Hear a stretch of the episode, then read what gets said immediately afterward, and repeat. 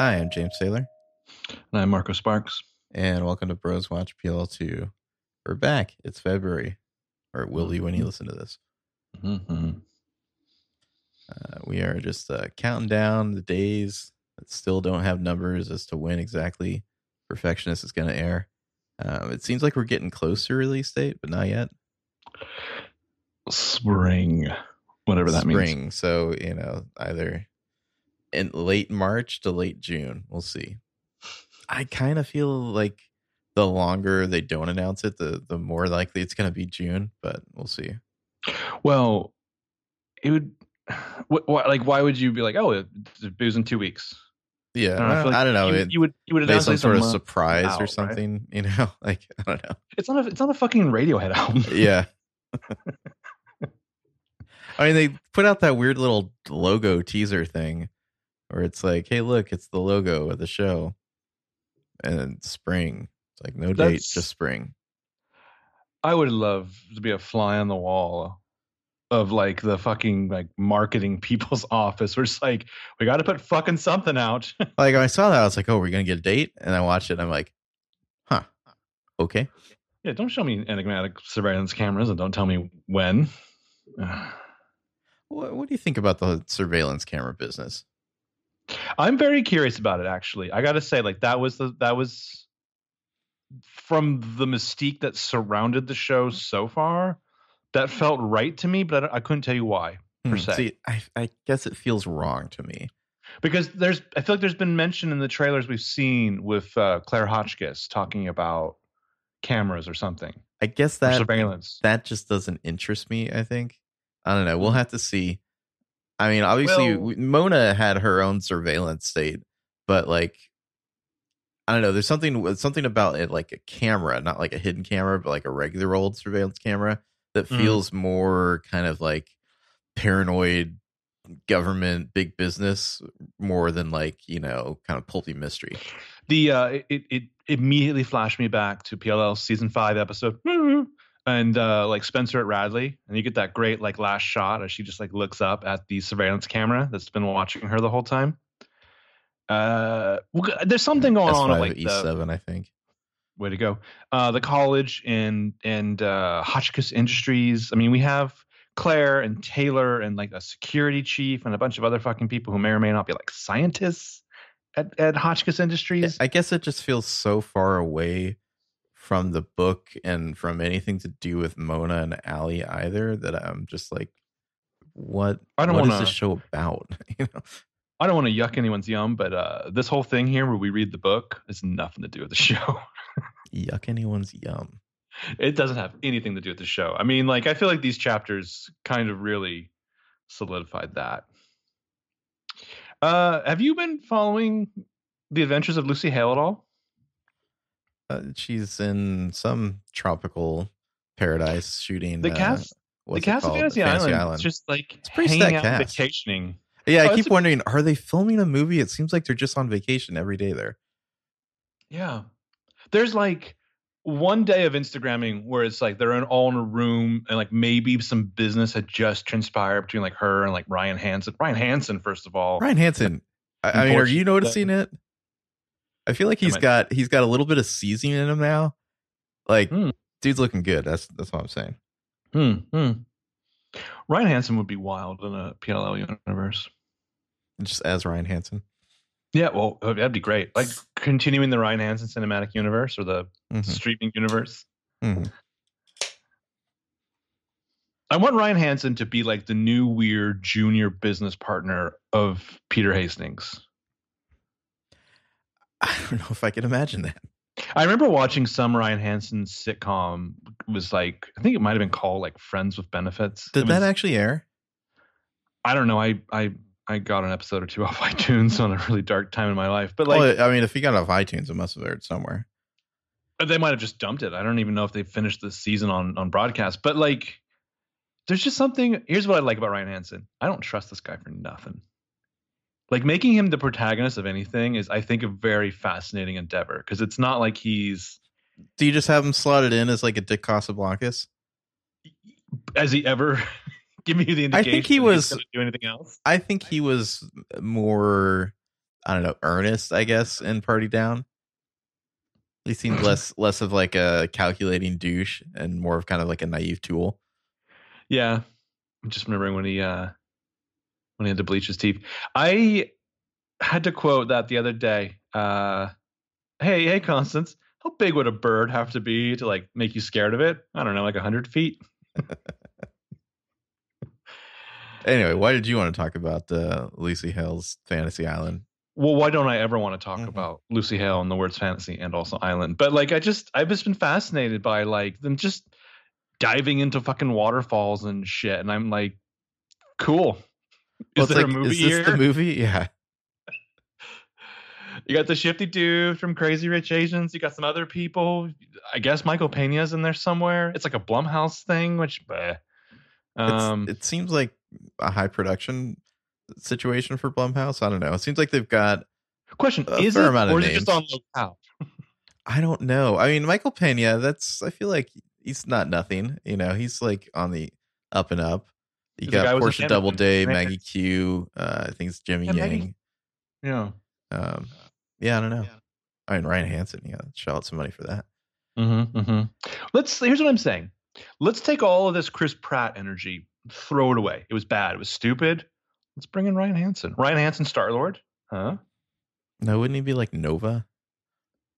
I don't. I don't nah, fuck it. I just want. Chris not- Pratt don't recast, no.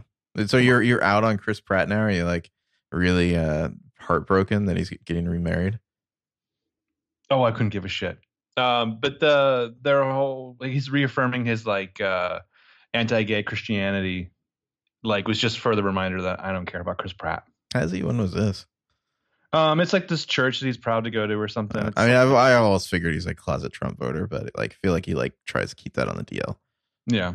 Well, I mean, I think the proper response to Chris Pratt is to completely ignore his existence altogether. Okay. Yeah. So, uh, yeah, Ryan Hansen. Welcome back to the Ryan Hansen podcast. hmm There's going to be the majority of our demo who's like, who the fuck is Ryan Hansen right now? Everybody knows who Ryan Hansen is. Dick Casablancas, the legend. Yeah. All right. Well, what do we have to say about the Perfectionist, the TV show? The shooting wrapped. It's Yep. done. Mhm. I believe there was a mention they did some pilot reshoots on like the last day. Or I think they just said inserts. reshoots. Yeah. It's an inserts. Yeah. Um, pilot screener is is on the web but not available. Like people who have access to like freeform screener site, like the pilot's there, but you can't watch it. uh, I just want to make mention, speaking of that, broswatchpillow2 at gmail.com. That's all I'm saying. Oh, you want to access that? I'm just saying, broswatchpillow2 at gmail.com. Yeah, sure. That'd be nice. I mean, this is going to be a week to week show. I'm assuming it better not be a, like they. I mean, if they dump it, I'm going to be so pissed. Like Yeah. if they just like like throw them all out there at once. I need somebody from like Freeform to like come out and explain that decision if they do that. Like tell me tell me about like other than like the bold type and grownish. Like tell me what other shows, you know, you're really like fronting. Like I don't think. I mean, I think all their other shows they've been week to week. So hopefully, yeah. God, that would be a nightmare. I mean, I think you can get some of them like on Hulu two days before or something like that. That's weird. Um, yeah, shooting has wrapped. I mean, it started in what October, so Yeah. yeah, we'll see. April will be nice, you know, like maybe like April tenth, somewhere around there, whatever that day is. Whatever that day is. Mm-hmm. Oh, You know, a Wednesday, so it'd have to be April 9th. Okay, there you go. I just You're, if, you're if it's like June, it's gonna be like, well, we got some some airtime to fill. I think we can find something to do with ourselves. Sure, sure. Well, shall we talk about the book? Did you have any other stuff before we get into the, the good girls? Um, Dre Davis reappeared briefly on the social medias, and then she disappeared again. Breaking news. Yeah. Oh, this is this is your Dre Davis update. Did you ever watch the her Madam Hollywood thing? Sadly, did not. I watched whatever that like 15 minutes that was online. You should you should uh there's it's like a way through like Amazon Prime that you like sign up for like a little add-on thing and you can watch it. It's it's something. Okay. So in April, gonna Mhm. cover that. Oh yeah. All right, you want to talk about this book? Yeah, The Good Girls, chapters 11 through, I'm sorry, no, yeah, 11 through 20 is what Mhm. we're covering today. Uh, spoiler alert, obviously, for the book. If you're concerned about such a thing, we're real, real sure, unless they uh, totally surprise us, that none of this is going to be in the TV show, but you never know. They're, I mean, they're having fun with like giving different people names of characters, which cool. It's not they like still haven't said who. Hayley Erin is playing, right? No, not officially. Yeah. I want to say somewhere they referred to her as like the mysterious character or something like that. Hmm, It's like, come on, yeah. come on. Her name is Yolanda, and everyone knows that. Um, do you have any overview thoughts on Um, these chapters? I'd say I enjoyed it. It was there are a couple chapters in I think that we did 10 total here. Couple early that were kind of like let's catch up on so and so and like their boyfriend drama, which Yeah. is kind of yeah, you know.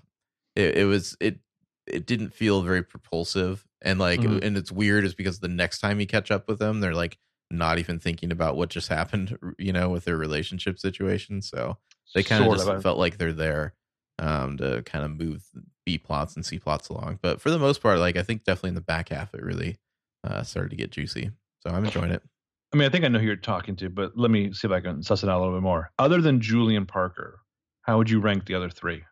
uh, i feel like ava or ava was barely in it and um the max stuff was probably more compelling the caitlyn stuff was predictable and not too compelling I really, I actually really enjoyed the one Mackenzie chapter. the one where she's at like The- dinner the with restaurant? Yeah. yeah. No, I think the Mac ones are pretty good. I think it the kind of turn she makes where she's like still hung up on Blake is just like, oh come on, but it's not unbelievable, you know? Yeah, Yeah. the backslide. But no, those um those chapters were fun. I, I feel like she's definitely the most fleshed out of the characters. the the issue I have right now is the with the the backslide. There is it's like which of these two girls between her and uh, Caitlyn is going to like fall back into the arms of their previous enamorada? You know, like. I Yeah. guess I'd r- I'd rather see Caitlyn go back to Josh, who's super boring, than Mackenzie go back to Blake. I mean, I mean, it, doesn't to me. It would make more sense for Mac to go back rather than Caitlyn, though, because Caitlyn, it, like I, the vibe I'm getting from Josh, and you know, we'll get there, is that it seems like he's kind of like moved on and he's matured, but Mhm. not like in a I'm trying to get back with you way. Mhm. Just like maybe he didn't realize that like th- there was no reason for them to be dating either. the breakup was good for him too. Yeah. Yeah, Mhm. yeah. Well, I hope this book ends of her not with Jeremy. I guess we should get into this. Oh, fuck that Um, guy. Yeah, let's get into it. Chapter 11. Well, so where do we leave off here? Um, Parker uh, Parker was last talking to Elliot Fielder, who had Yeah. like convinced her to keep doing the therapy, and it ended with like a weird thing where she like could tell he was like attracted to her, and and she liked it. So uh, we'll see where that goes. uh, Alex is in jail. Mhm. Presumably, he like beat the shit out of some people at his previous town. But like no one, they had lots of interviews with people who heard about it, but no no confirmation from the involved parties themselves. Yeah. There's like a guy and a girl, but also Mm-hmm. so he's basically in jail for Granger's, you know, homicide. Um, so the girls are walking somewhat on easy street, though this is a weird situation. Of course, Ava's like torn up. Um, Leslie's mom is coming into town for a party. Yeah, and this is why we have the relationship stuff because it's like, oh, it's over, we're free, kind of. Yeah. Yeah. All right. So, Yeah. chapter So- eleven. Start with Julie. She's uh she's hanging out. She's walking through oh and Julie, so Ashley, that bitch Ashley, has like declared World War Ashley on uh Julie by like uh like really like email blasting her mom being a hoarder, slob, monster, social wreck. She's been outed. Julie hasn't gone back to school since then. Yeah. So Julie's hanging out. She's walking through downtown, holding hands with this uh, guy Carson, who's Australian. Um, she can't believe that he wants to be seen with her. Then she sees a familiar girl on the street. Oh my God, is that Ashley? Um, we find out that everyone at their high school shops at American Apparel. So of course, those- Carson suggests they go in there as like a shopping date. Do the American Apparels exist anymore? I think those closed down, didn't they? I don't know. I think like their their CEO was like a gross pervert, and so they like eventually fired Oh. him. But like all the lawsuits like brought them down or something. I feel like they were more billboards than they were actual retail outlets. But like They didn't have good shirts. apparently Mhm. that was what they they were built on, right? Was their their basic white tees or whatever? I guess, yeah. I don't know. Just every so often, I would get like a work shirt that was from like, you know, like their, you know, built base model T-shirt was used for it, and they're Mhm. good shirts. I mean, they're pretty high quality.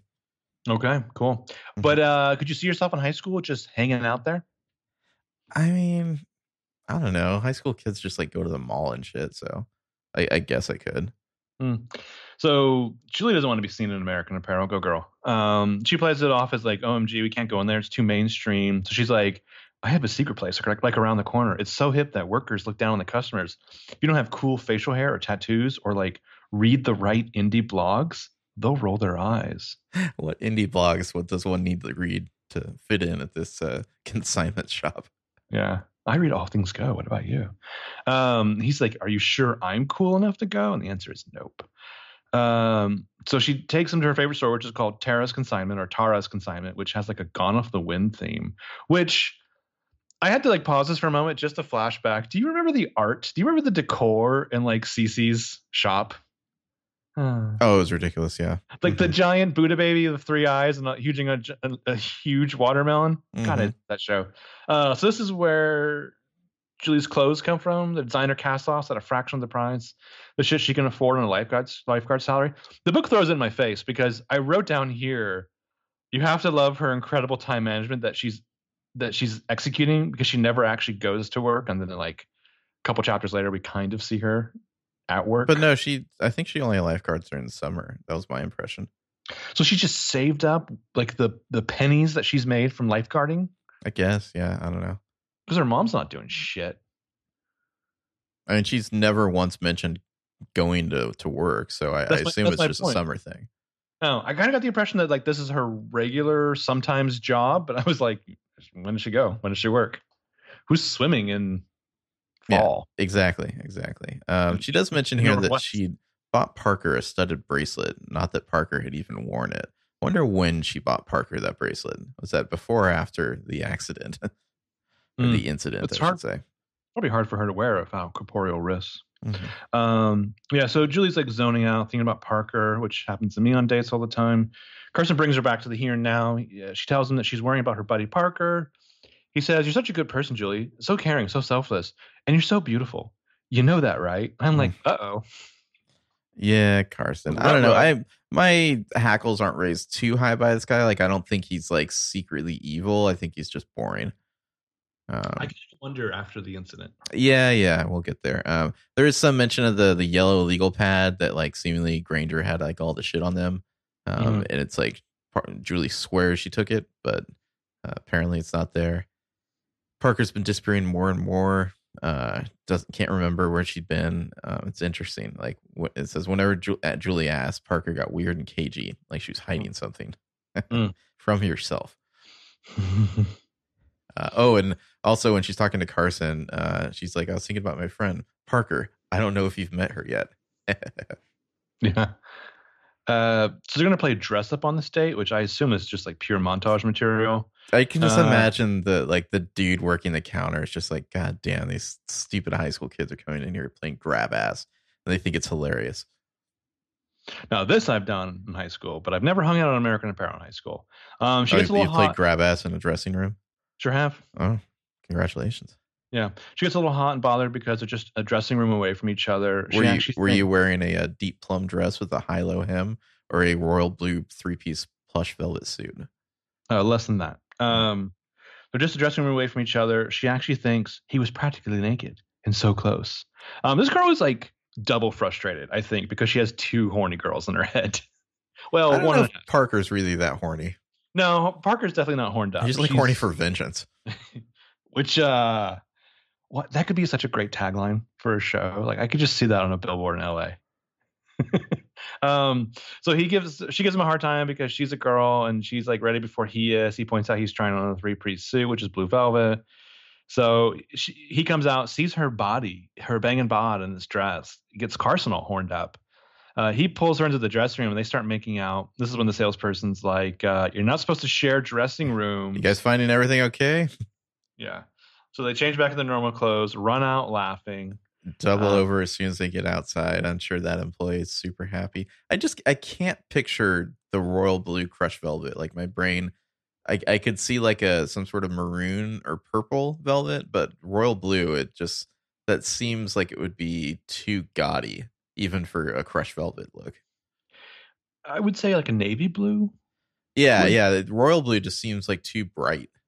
Yeah. Yeah. So they're going to get coffee at this place called Cafe Mud, um, which you're going to hear about a couple times in this. Uh, so they go get their coffee. They're at the table outdoors. They're hanging. They're being chill. She's getting used to what quote unquote happiness and quote unquote freedom feel like. An unfamiliar last long. sensation in her chest. It was happiness. Yeah. it Doesn't last long. She sees a couple girls from school at the ATM across the street pointing at her and laughing. This town is fucked. Well, they're all in like downtown Seattle right now too. So like, even though they've Are like, they? I think Or are they so. Beacon Heights? I think she says mentions downtown at the start of the chapter here. I think she just says downtown. I thought. I don't. I my impression of Beacon Heights is that it's a suburb. I don't know. You, you continue on and I'll, I'll glance. Okay, are you screwing with your cat skin? Is that what you're doing? No, I just bumped the thing while reaching for the Okay. book. Uh, it just says parking lot downtown. Sorry. I I have not gotten the impression that Beacon Heights has a downtown. Maybe it does. I don't know. Maybe it's supposed to be like Tacoma or something. oh, you're from Tacoma? I'll talk slower. um, yeah, so she assumes that Ashley's nearby because girls are laughing at her. Well, you get the line where she's talking about you know how Beacon Heights is the way it is. It's, we're in Beacon Heights. Everyone is actually perfect here. Are they? Mm. Not to each other. Um, so Carson tries to calm her down, tells her no one is talking about it at school. No one's perfect. She's like, uh, hello, everyone is. Uh, it's the name of the book series, bro. He tells her that his life is now perfect because of her. Yeah. Yeah. So he convinces her to come back to school, even though she doesn't want to. She says that she'll leave even the slightest thing happens. And he's like, trust me, nothing will. He says, I'll kick anyone's ass who even looks at you funny. And so she's like, okay, I'll come back for you. You know, I'll try it for a day. Maybe that's why he disappears. He's got so much ass to kick. yeah, this guy's got a lot of ass to kick. He will. Um, you know, I was thinking, so this is the good girls as opposed to the perfectionists. I Uh-huh. feel like the good girls as like a high concept maybe makes a little more sense for these characters overall than the perfectionists. Like I guess that was one thing I never felt in the first book was the idea that concept of like everyone in this town is perfect. It's so hard to be perfect. Like I just it never really landed for me, I think. I mean, it's it's loose. Ava's the best at being a teenage model who also is like secretly very good at school, Mhm. despite rumors.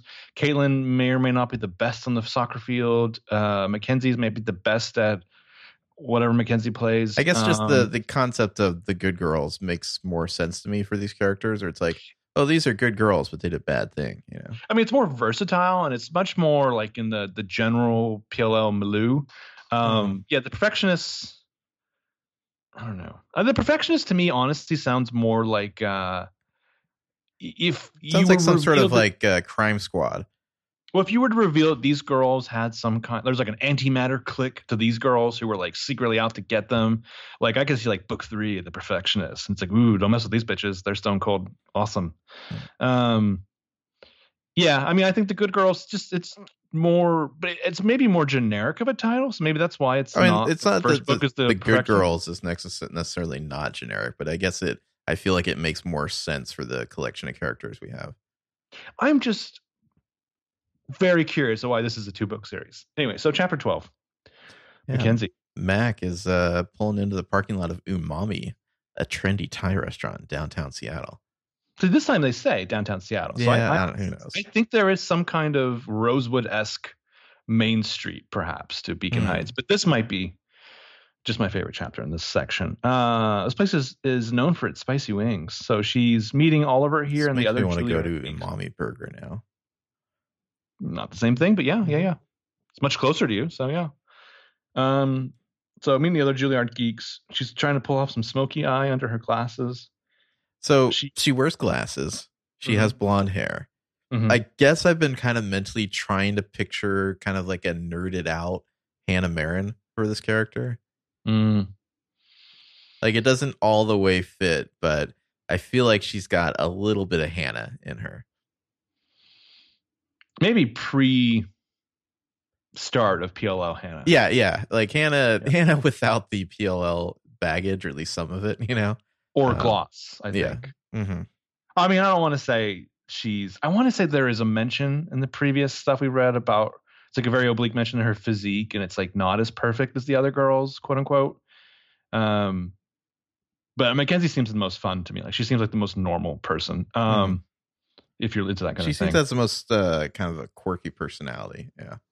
Yeah, I mean, like I would rather hang out with a dork like her than some of the other girls, except for Parker. Rage at Parker. Mhm. Uh, so she hears a news report that Alex is still being questioned about Granger's death, which may or may not be connected to Nolan Hotchkiss's death too. So So She they're trying to put, put both of the deaths on Alex. Bum bum bum.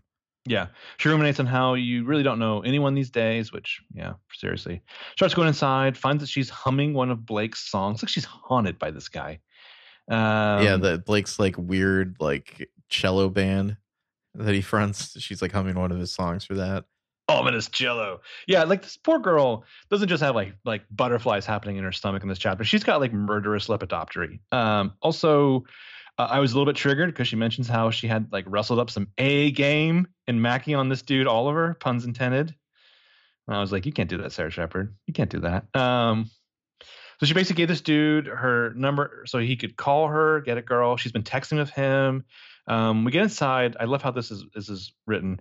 She spotted a long banquet table against the back wall where the group, most of whom she recognized, was chatting excitedly. They looked a lot like her in chunky knit sweaters, thick black or tortoiseshell glasses, ironic little girl hair clips on the girls, ratty, mostly Mozart or interlochen t shirts on the guys. Dorks. Yeah, so we we never really got the what happened at the end of her last encounter with all these Juilliard dorks, but I guess uh, she was saucy and entertaining. Uh, the move where she like takes his phone and puts her number in and says, "Now you can call me." I would never hand anyone my phone so they could do that, but sure. You wouldn't do that though? You wouldn't be like, give me your phone, I'll give you my number. And I I would never like give someone my phone, so I Uh-huh. wouldn't presume to take anyone's phone either. I guess Okay. You don't you don't just like borrow the phone, write your number, and then be like, you just got Jamesed. I just who who hands someone else their unlocked phone these days? Like, what are you doing? You just got a nasty case of the Jameses. Yeah. Uh yeah, I don't know. I don't think I'd want to meet that person. Yeah. Mm, It's just there's too much on your phone these days. It's mm, like too central to your life. mhm, mhm. It's, it's my my social grimoire. Mhm. Uh, so Max shows up. She heads right to Oliver. She plays it cool, and I respect that this girl. She's she's got some coolness here. She's just like, he's like, oh hey, I didn't think you were coming, and she's like, nah, just fashionably late. Oh yeah, we find out that Oliver's got uh, he's got blonde hair, sculpted biceps, and tan forearms. He's even more handsome than she remembered. Yeah, so tosses her coat on the chair, and then motherfucking Claire out of nowhere. Claire's all like, "That's my seat. Why don't you go try that seat on the other side of the fucking table?" Well, it's funny because in this whole chapter, Max just like trying to be like, I'm gonna be the cool one. I'm not gonna like be extra or obsessive or act jealous, but like she really doesn't. I feel like walk that line entirely. Like in this chapter, she's like shoving her tongue down this dude's throat in front of everyone, like in a panic. Well, I mean, she surfs on it for a little bit, and you know how? Because of booze. That's how. Um, so she plays it cool. She goes and does that, and they're in the table. Uh, this guy Oliver is like looking down at his phone the whole time. So this part, I'm like, you know what's going on, you asshole. Um, so she goes and sits by that. no, he's texting Lucian. her. That's what's. Oh, is he texting her at that Yeah. point? Oh, even though she's standing right there. Yeah. Yeah, because she said um, she decided uh, the worst thing to do. She decided was to act like this bothered her. Oliver had been texting with her after all. Oh, So- but not not at that moment. Like she's saying that they have they have a bona fide connection at this point. He's not sitting there like literally the, texting the her. her is moment. italicized. I feel like that implies that like he just like checked the text that she got and she sent him or something. Uh, I don't read it that way. But uh, so she gets to play this Lucian guy who's clearly a vampire, Fucking who's also described as as bird-like. Well, we got we got Rachel and Lucian. There's like a flask of uh was it Hennessy, I think? I don't know if they brand it, but it's like it's she's just like whiskey. um, don't pass it, Rachel says, because these other like- dweebs are straight edge prudes. Yeah, they're they're like the cool kids inside the cool kid group. They're they're so cool that they go to Juilliard, but also they're like not those dorks who like aren't drinking from a flask the whole time. These are the cool kids inside the cool kids group, made of the dorks who are going to Juilliard. Mhm. Um, so there's a lot of crosstalk with the eyes, a lot of watching and observing. Oliver's casting glances over Mackenzie. Mackenzie's noticing that Claire is in fine form, flirting like crazy with Oliver, batting her eyelashes a bunch, giggling, tossing her hair, tossing the hair. That's always, I don't know, that fascinates me. Like, whoosh, whoosh. That's my hair gesture, uh, sound effect. He's laughing at her jokes, pulls away when she touches his thigh. Meanwhile, Mackenzie's just like taking swigs of that whiskey. Um, Claire goes, Getting confident. yeah, Claire gets up to use the bathroom. Rookie mistake. You pee your pants. Um, Mackenzie makes her move. She goes talk to Oliver, and again, she's playing it cool. She's like, "Hey, long time no see." I think the the mistake with Claire is not bringing Mac with her. Like she she should have pulled the like, hey, come with me to the bathroom, you know, like just to like keep tabs on Mac. Small talk with your mortal enemy while you're Yeah. peeing. Uh-huh. Oh, oh. Unless you're gonna do like that guy in that Sherlock episode, and just pee on the person. I don't look what to. look what happens because she didn't. That's True. So long time no see. She says he's like, I thought you were avoiding me, and she's like, No, just making the rounds. And I'm like, Holy shit, you are a cool girl right now, uh, or at least this is better than what you displayed before. So she's laying some smooth talk. He's she's asking this dude about his farm. I don't recall this. He's a farmer. Sure, whatever. Was it amazing? Did were they? If it wasn't for Juilliard, would they have met at farmersonly.com? Yeah, he had pygmy goats. I mean, Mac's definitely doing the like, no matter what this guy says, she's going to be amazed by it. You know, True, true. But I mean, I guess you know, hey, this is the way to my heart. Get me talking about my fucking farm. Get me acting the fool. Uh, so Claire returns. She's like, um, hello, you're in my seat again. Mm, party foul, Claire. And the book actually says that Claire hissed that. hmm what happened, Claire? Like you used to be my favorite. Oliver seemingly is oblivious because he's just like, "Oh, you guys know each other." Uh, Yeah. Smiles obliviously. Oh, right, you're both in Beacon. Well, cool then. There's no malice in his eyes, no sense that he was two timing them. But still, Mac didn't want Claire sitting here and ruining her sweet little down on the farm moment with Oliver. Then suddenly she realized how she could make Claire leave for good, and then she shoves her tongue down this dude's throat. Mhm. I, I mean, would you agree? Guys are not as aloof as they always seem. I think this guy, like, if this guy's not not sensing the temperature rising in high this school room, Kid. I remember a high school kid. True, true, true. Yeah, so they start making out. They're making out for a few minutes. It says she comes up from air. When she looks over, Claire is just out the door, heading outside. That has got to be delicious. Way to go, Mackenzie. I realized that Claire played like an insane like frenemy like scheme on Mac, but at the same time, I I am more willing to feel sympathy for her, I think, than all the other various antagonists here.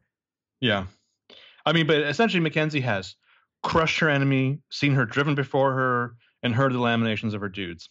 Mm-hmm. um yeah but so she's just like what am i doing? Like who am i? I i, I may be drunk here but i'm not the girl who makes out with dudes in public. I'm not the girl who's rude to people. Well, that's Even that's they're like after she like runs off with this guy to his car or her car. I think I think it's her car. Um, and they No, no, like no, before before because so um she's she's talking about that and he's just like i had no idea talking about llamas got you so hot. Mhm. and the book says mac blush trying her hardest to snap back to the present. What can i say llamas are sexy and then he's like do you want to get out of here Mm-hmm. so they go back to his prius and the decor is that's right, winter, his Prius. winter fresh and rachmaninoff Yeah, so they're making out, you know, tilting the seat back in the Prius so she can straddle him. And then uh, it says, uh, but suddenly Mac felt sort of separate. She didn't feel like the, the emotion uh, she was expecting. In fact, she felt kind of felt nothing. Mhm. So, seemingly right in the middle of their hot and heavy passion, there, she's like, "Why am I doing this?" Um, we'll find out why. Uh, Mhm. was This it because she made. Claire leave? Was it because she dragged an innocent guy into her stupid little game? Was it because she felt as heartless as Claire? And so she has to like, you know, hit the brakes on that. And he's just like, Oh, sorry, did I read this wrong? She's like, No, you're amazing. I just peace out. hmm I'll call you. No, I won't. yeah, so she gets back to her car, reaches for the Kleenex, finds that card. that Chekhov's came- card. Yeah. Yeah, from yeah, from Blake and the Gummy Worm Cupcake. It's a goofy card. He knows that she's a sucker for them. It's like a giraffe of sunglasses. Uh, his notes all about how he's an asshole. He should never have gone along with Claire's machinations. He knows he's lost her forever, but he still has the memories. He carries her chapstick chapstick around like a good luck charm in his guitar case. Yeah. And he says he loves her at the end of it too. Sure. I mean, he's a teenager. Yeah, well. And do anything So- to get you back, just name it Blake. Tears streamed down Mac's cheeks, and all at once she knew this is why she felt so empty kissing Oliver. He was a good guy and would probably make a good boyfriend, but he wasn't the person she wanted, the person she couldn't allow herself to have. He wasn't Blake. Which I would say is a good thing, but okay. I mean, Like I guess it's right? like first crush, you know, she's willing to she's willing to put up with a lot, like at the idea of, of getting the dude that she wants. well, wants. to be fair, there's mileage. She has been into Blake for a while. Yeah. Uh, then we get our Caitlin chapter. I guess my hope is that she ends up like friends of Claire again. Maybe? I don't know. Hmm. I just surprised myself saying that. Yeah. So chapter 13, where Caitlin, You're looking for like the ladybird ending. well, yeah, the ladybird ending. I want to, I want to ladybird it. Um, Caitlin's getting ready, dressing up for her big surprise date with Jeremy, Jeremy Friday. Uh, There's a line here where she says uh, Caitlin had a love hate relationship with whales. Is that have we read anything to let us know why that is? I can't remember. No, I don't think so. Okay. That'd be a whale of a tale. I know there was like a whale watching thing, but I'm pretty sure that was Mac who was out watching whales with uh Blake. Mac, Mac got on the ferry with Blake. Yeah. Yeah, and there were whales. Yeah, so I don't I don't know what Caitlin's history with whales is. Which, like I said, it just that just flashed me back to that ferry station bathroom. Oh, you mean in your personal life? That weird when we were there a few weeks ago, a few months ago, in that weird stall. Oh yeah. So if, if people don't know, um, it's the the bathrooms at the ferry terminal in Seattle. The there are doors on the uh the, the toilet stalls, but they're like little half doors, so that like Well, they're they like come up to maybe what like four feet high. the hinges, the door, the hinge side, the door goes all the way normal, you know, not perfect, normal stall. Yeah. And then the door does this thing where it then comes down and it swoops down. And so basically, I was about to get on a boat for an hour. So I thought, well, maybe I'll shit now. you Hmm. know, whatever. And so I'm there and I realize I can see the entire contents of the bathroom because the stall door comes up to like just below my shoulders as I'm sitting It's- there. It's, like maybe four feet high, and it's the kind of thing where like if you were just walking by, you're probably only seeing the person in the toilet's like upper body, like to- you know, like shoulders and head. But that's still real fucking weird. well, because because I can say this with some some veracity because there's a dude who wanted to make sure that I knew he needed that bathroom next, and he just stood five feet from the from the thing facing me, and I was like, "This." Oh, is Oh, you went through with me. it. Oh, okay. I had I had to go, man. Wow. Okay. And then meanwhile, if I had I known, if you wait to get on the fucking ferry, it's like a fucking palatial bathroom experience. Yeah, it's No, I like the to make- prefect bathroom in there. I had to make goddamn eye contact with a rando the whole time. I, I would, was like- I, would- I would have just found an abandoned corner somewhere else at the I terminal. like, I was like, guy, you're about to find out some things about me. Let's do this. Um, yeah, that's unacceptable. By the way, they they got to stop that. yeah, yeah. Seattle. This is why you lost the perfectionist. This is why they moved that shit to Oregon. This is why the Sonics left. Yeah. Uh, whatever that means. So she never remembered Josh surprising her, except the necklace he had gotten her right before they broke up. But that surprise been kind of ruined by him giving it to her in front of their parents. So Jeremy's been texting teases all day, clues about the surprise day. Man, He's- was our read on Jeremy Wright or what? Seriously, Uh, shit like you'll scream when you find out what it is, which is horror movie shit. Um, and this is where the whole whale thing comes up. She's like setting herself up by fail for fail. I thought initially the failure she's setting up is imagining all these awesome romantic possibilities, and he's going to like waste it. But then no, she gets it, what he does is entirely predictable. Not not just how he reacts, but like his his plan, his, Yeah. his event that he has planned. Yeah, Yeah, which the that was the, that was this was like the moment where I was most disconnected because I'm like, well, I'm in my 30s. This means nothing to me. So she gets a call from Ursula Winters. Ursula Winters can't believe that Caitlin forgot about the new recruit soccer initiation thing tonight. Ursula is almost like this bitch to whoever she's talking, to whoever she's there with. Uh, This Caitlin is the most remember- important bonding event for the soccer team, and she'd be a shitty captain if she didn't go. She had no choice. She had to be there. She would just have to reschedule with Jeremy. He would understand. Oh, will he? you know, at a certain point, I'm just like, yeah, fuck it. I got I got a full ride scholarship. I don't care. Yeah. So Um, she has to call this dude and be like, "Hey, sorry, bro. Like, I got this thing. You know, I'll, I'll totally make it up to you. I'll cook this like chicken thing that you like." Chicken and he salad. just it says, "You're kidding, right?" His voice was small and kind of cold. And he's like, "I wasn't just taking you to dinner. I was taking you to see One Direction. oh shit. One Direction was her dirty little secret. She was a Niall girl. Didn't that guy leave the band? No, it's the other one, the one with uh with the Z. Whatever. Zane. Sure. Guys like Zane, you can't you can't trust guys named Zane. hmm Like Billy Zane.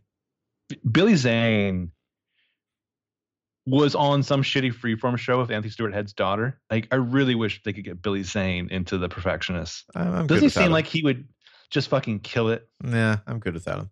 Really? Yeah, not a big Zane head. You need to take a walk on the Zane side, my friend. Yeah, I've seen the Phantom. No, thank you. A, uh, you, you need to see latter day Zane. Zane and Ryan Hansen teaming up for just about anything. Uh, how dare you? I would like to see those two guys just go shopping and shit it like shit it up. Like uh like Billy Zane and Ryan Hansen in, in cars getting coffee. I'd be Mm. all over that. My dinner with Billy Zane. Um, Anyway, Jeremy is uh, pissed off and being a dick about the whole thing. Caitlin's just like, "Oh my god, that's so awesome that you got me these tickets. Oh, this sucks so much. I'm so sorry." And he's just like, "Yeah, front row- seats, but it's whatever." And she's just like, "Hang on, let me see what I can do." And he's just like, "Forget it. Enjoy your night of hazing." And he just dot, hangs dot, up dot, on her. Hazing. Yeah. Yeah. The venom in his teenage boy voice. Well, I got frustrated when earlier she's just like, oh, she felt like the worst girlfriend ever. That's when I like I closed the book, I sat down for a moment, just like you know, then I picked it up. Um, so she can't get a hold of him again. Like he won't answer the fucking phone. Yeah, he just straight up hung up on her, and I I think she's like a little shocked, like, like what the fuck? Did I just get hung up on? She like calls him, says, you know, call me back. He's not answering. Uh, so eventually, it's like, oh fuck it, you know, got to go pick up some silly string because Ursula says so. Got to get to the. It's like some sort of like uh, soccer girls party or something, some sort of like initiation thing. Ursula is season one page because she's like, pick up some silly string since you haven't done anything else to help. Dark horse candidate, yeah. well, it's like, yeah, you remember Ursula Winters with the cool name? She's in here still. So they have So- team captain parking spots. Like the soccer team captains get their own parking spot at school. Do you Which, like, also, it's uh, like how- it's after hours. Do you really need to pull into your parking spot then? Yeah. Do you remember how our high school had bowling club parking spots? Uh, briefly, they did, yeah, because Yeah, we made them. Yeah. that was a fun night with the cops. almost We got were- shot by the cops. Yeah, as we were doing spray painting pranks, which is the kind of shit that I like. We would have been in jail like 10 years later. yeah. They they just they they don't allow that these days. They, they I'm assuming you. statute of limitations and podcasts and you Mhm. cops got nothing. Um, so she gets to school. Yeah, because it parks in that T thing. They're going to go basically like TPing. Like that's the big. They're going to go TPing on the school campus. It seems Uh, like. you know, I, I couldn't help but think of that time that me and uh, my my cohort in the yearbook class like somehow like talked our way into teaming along with uh, the girls soccer team for one of their slumber parties. It's like cover it for the yearbook. Was that the uh the ghost and Dire Lane thing? Oh yeah, yeah. They like it, they Now had all these that's a magic activities trick. planned. That's a magic trick. Yeah, they went teeping. Like I don't know, maybe it's it's a girls soccer thing where like there's like one night where like you have like a crazy party. Mm-hmm. So yeah, get on us if you were in girls soccer in high school and it was just a There was fucking leg wrestling. Yeah, really go on. no, it's there, you saw their yearbook spread. There are pictures in there. What about the pictures you didn't use? Uh, you'd have to talk to. Anthony. Never mind, they were Anthony teenage girls and we're adults now. Um, Mhm. Was it like the Native American leg wrestling where you do that thing with the calf to calf and you flip each other, flip a reel? I don't know what that is, but it was leg wrestling. I don't know if there's more than one kind of leg wrestling. Okay, and you were just like I'm fine watching this. I, me and me and my buddy Anthony are just like looking at each other like the the dudes in Schmidt's gay. You know, we're just like awesome. Anthony's like, hold on, you want to see my O face? Um, so also the boys soccer team is doing I don't know normal soccer stuff. I think I guess. no, I think they're doing their own thing. I think Oh, it's like a it's it's not like together, but they're somehow at the same facility doing their own like hazing ritual. I feel like if this like the boys team would take it too far, it'd be too weird. It'd be like paddling togas and Mm-hmm. something very inappropriate. Uh, so there's the boys team and Josh. So the new recruits like head to locker room for like a Kool Aid bath. Uh, yeah, I don't know what that is. I don't think I want to get like Sticky. electrolytes up my up my hoo ha. Hmm. Um, I don't know. Maybe it's good for you. It's like a cleanse. Maybe it's a goop thing. Um, so she talks to Josh. crave. Yeah. Um, who can tell she's been crying. She tells him that Jeremy's upset for her, and Josh is like, "Is he mad that you bail on the concert, or mad that you're doing the soccer thing?" So Josh gives her some like straight dope. Jeremy's a black and white dude. He says, "You're either this person or that person." In his eyes. Josh is just like, yo, check this. I may be a, a, a ditz, but I know my brother. Yeah. He sucks. by the Uh, way. Oh, sorry, you didn't know that. Yeah, he sucks. So he points out, you know, wisely that maybe soccer is Jeremy's trigger to get pissy, which is like, Caitlin, you know this. You knew this. It's been pretty clear. Yeah. last month's podcast. Come Well, on. it's because the podcast, Caitlin. it's because Jeremy thought that he was like I don't know converting her like deprogramming her away from soccer and that like he'd like won and like oh now you're gonna be anime girl with me and it's like Yeah. uh no maybe she's not as into soccer as you thought but it's still part of her life dude I mean, I don't know if there's a problem with like having like a core we identify as a thing at the start of our relationship, as long as that's allowed to be adaptive and organic. But like, I don't think that you should ever base a relationship on how we're the we're the, The fugitives away from something. We're the rejects from this thing. Like, sooner or Like- later one of you's gonna want to do something that'll feel like a betrayal to the other yeah well, and the others, the others' whole mode is going to be like, how can I hide you away? Yeah. That makes me Um, think. so- did you ever read? There was like a really interesting article on Salon from like 10 years ago, but it was called like I Married a Misanthrope. Did you ever read that? Mm-mm. Or is, is like a essay from some woman who like married some misanthropic dude because they both like hated the world. And it was like her experience, you know, as time went on. And she was maybe not as much of a misanthrope as he was. I don't know. It was a pretty interesting read. Look, I hate the world. I wouldn't want to be involved with somebody who hated as much as me. That'd be depressing. Hmm. Uh, what's up with Tracy Clark Flory of late? Have you? Oh, she's the like editor of Jezebel now. Cool, right on. I still keep tabs. Good for you. Um, the boys' team goes climbing in the trees. Uh, I guess they're going after the uh, teepee that the girls threw up. There's like some kind of like, hey guys, we can get up there and get higher than the ladies. um, yeah, for, he's, for some reason he's climbing a tree to teepee, which like, dude, what the fuck? well, they're like, they're Wait, still. You never gone teepeeing before? I was confused because there's yeah. What are you like cleaning up? I mean, maybe he's a, he's a soccer you. guy because his his arms are just these limp noodles and he can't throw a roll toilet paper. I don't know. Yeah, maybe. Um, there's a, like they're still talking, so I got confused at first. There's a little bit of maybe the old spark, or at least they're connecting, and she perceives it the old spark. Uh, yada yada yada. Josh falls out of a tree and maybe breaks his ankle. Oh, I think he does. Yeah. Um, I I didn't get an an old spark as much as a a reminder that like, oh, there's a reason that we were that we did date for a while. It's like we were comfortable with each other. You know. I mean, she felt something, whether it's a recognition of that or or what have you. Um, but I like your read though that that at some point Caitlin might try to make the move back to Josh, and he's like, you know what? Nah.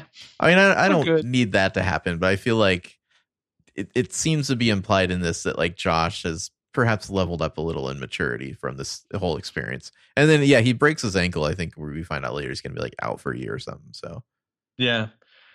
Um.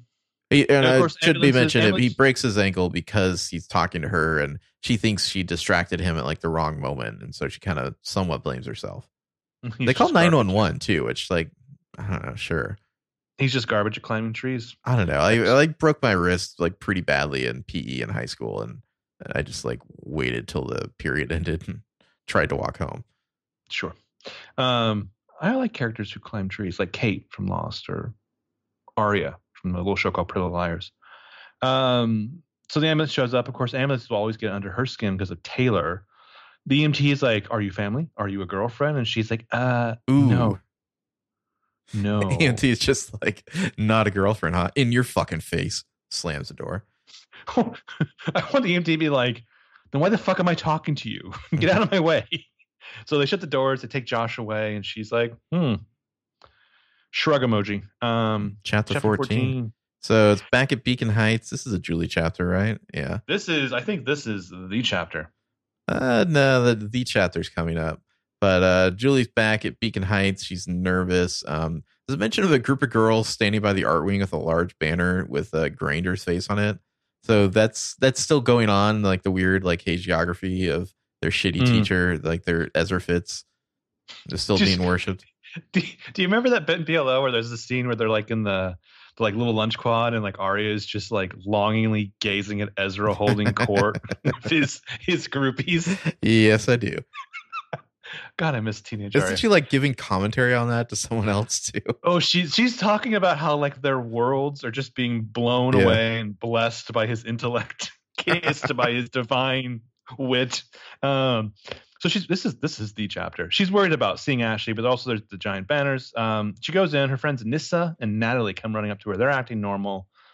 This there's a good job here, I think, in the text of like getting that kind of Roman Polanski under your skin, like you're just waiting for shit to go wrong. Well, she's thinking about herself uh, as and now she was dirty and shameful, leaving only a stench of cat piss and rotten food in her wake.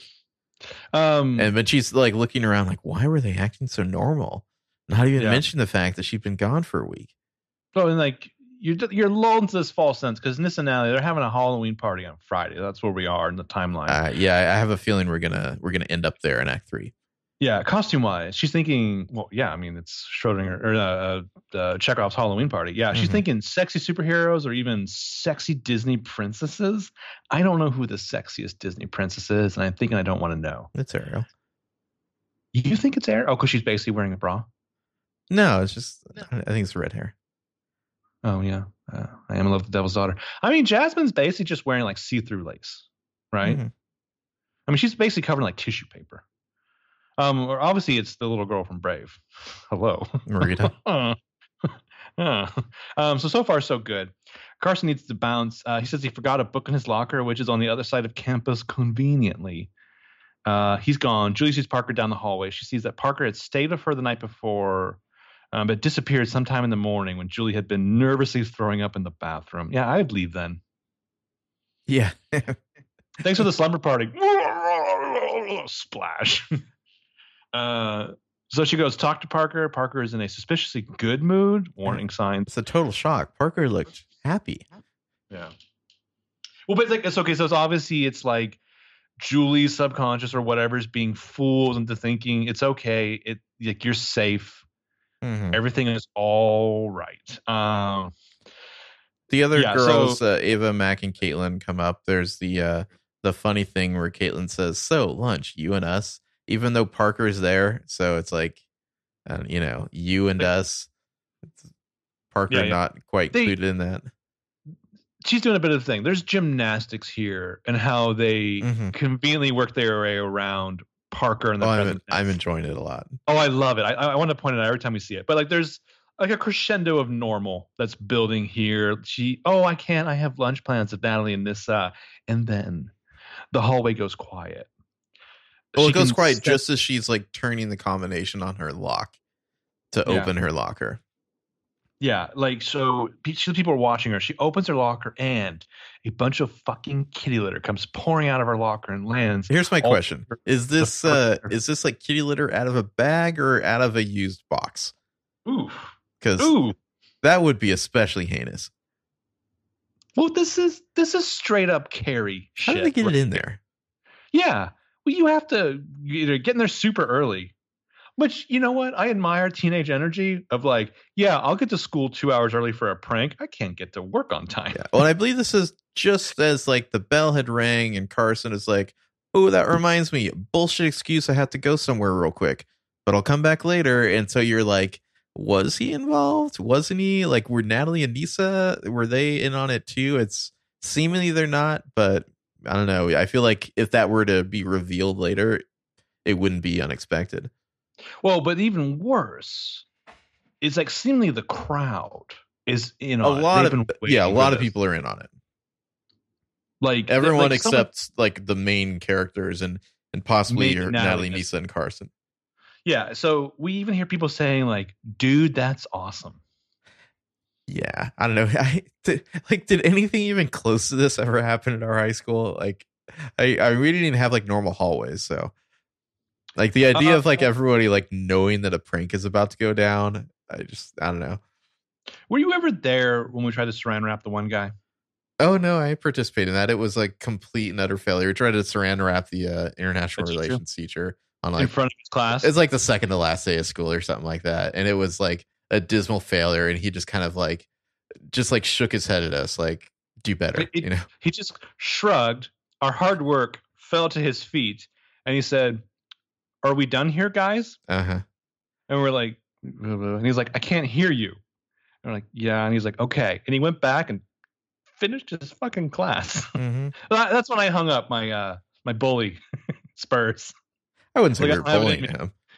Well, I think in a different narrative, years later, I don't know. It was a jaunty prank. It was, it was senioritis, prank. man.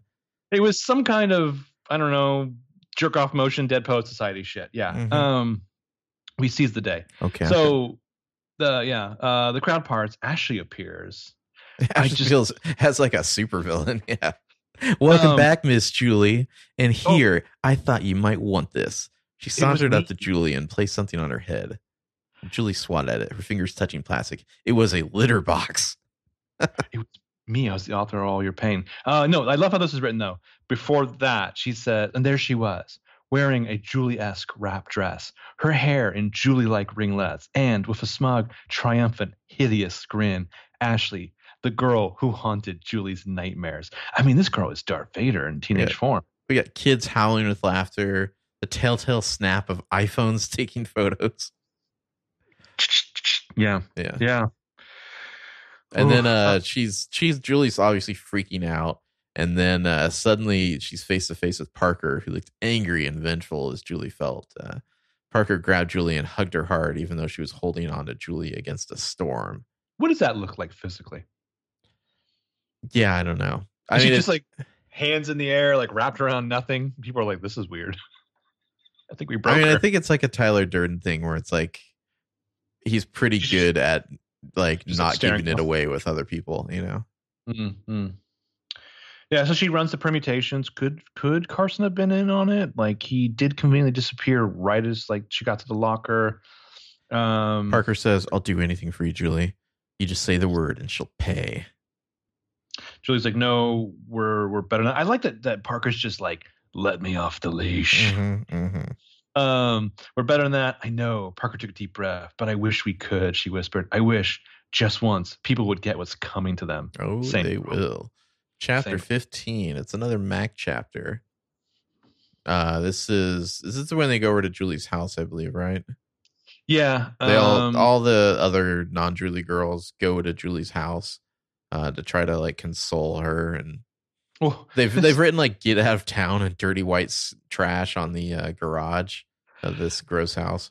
The detail I love here is that because of Julie's whole affect, they had to get her address from the email blast that Ashley had sent out because Ashley also included her, her email address. I mean, this is excessive. There's, There's like no like anti-bullying uh I don't know task force at the school or something who well, I mean, be putting a stop to any of this normally there would be, but they are hoarders, and that's apparently like yeah. against the fucking law here. Um, but like there we get the details. There's random holiday direct decorations throughout the yard. There's mangy cats roaming mm. around. There's several junked vehicles stood up on blocks in the side yard. The grass is tall and full of dandelions and probably ticks.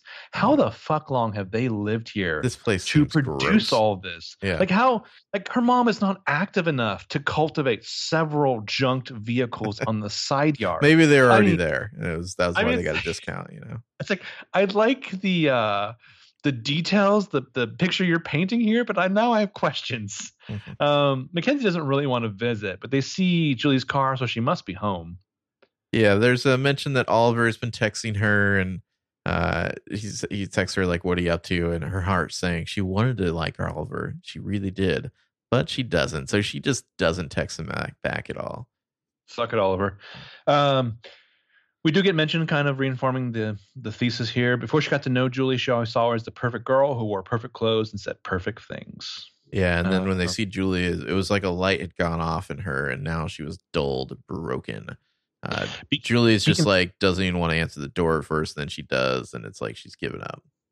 Beacon Heights is home to cutthroat CEOs, Nobel laureates, and heirs to Fortune 500 companies. So, no thank you to poor white trash. I mean, is this like a like a real upscale MAGA town? Yeah, I wonder what the demographic. I mean, I'm sure there's red districts in Seattle or the the surrounding areas of Seattle. Does like the guy who invented Starbucks live here? Does he have a home here? Fuck that guy. Um, Medicare. That's not American. Yeah. Um, You know, Yeah, I, uh, I I think I like made a like a monkey paw wish recently where I was like, man, I wish there were less people in Starbucks so there were more tables open, and this is how we're gonna achieve that. yeah, there you go. Um, I love that she gives credit to Oliver for the funny emojis. It's like he's not handcrafting them.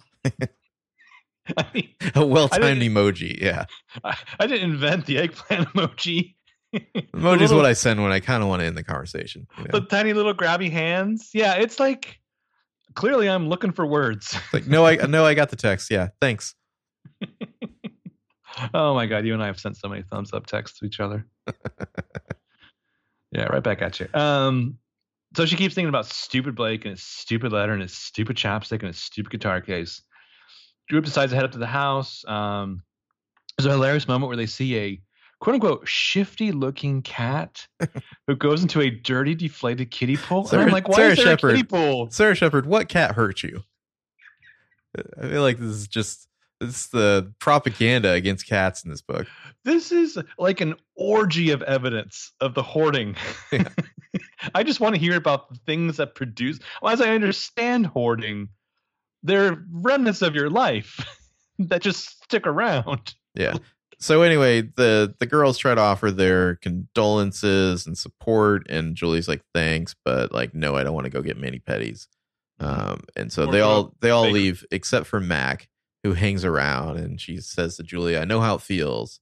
Uh, and then she winces because it's not exactly true, and says, "I mean, I've been teased too, humiliated." And so they're kind of having a little moment here, and Well, Julie invites her in. it's true. I mean, do you remember what happened to Mackenzie? Oh yeah, no, it's it's a different level of humiliation, I guess. It wasn't like literally in front of the whole school. Yeah, But, yeah. you I- know. It's slightly more, slightly more private of a violation. Yeah. But yes, she invites her in like she's a vampire. Um, Mackenzie describes how the inside of the house just fucking stinks. At one I like- point, she has to step over a litter box to like squeeze through the, the hallway. Yeah, Ugh. uh, so they go to Julie's- Julie's. Julie's never had anyone here except for Parker. who has no nose. Mhm. Look at it that way. Um, thankfully, Julie's room smells Can, like perfume. can ghosts smell? Good question. I, I would hope not. I mean, they're not people corporeal, and so. I mean, I don't know. It's a whole other question how ghosts would see in that case, but um, yeah, Yeah. Um, so she describes as being akin to stepping into a different house or a different universe. In Julie's room, uh, Mackenzie says that Julie's room is so nice. Um, and Julie mentions the thing about Parker. Mackenzie's like, "Oh, so you told Parker about dot dot dot?" And Julie's like, "Yeah, but not at first though. She should have. Would have brought him closer and maybe not ended her life." Um, Mackenzie just nods, not wanting to push. You know, she knows that all the Parker stuff had taken its toll on Julie. So clever. I love it. Then they change the subject.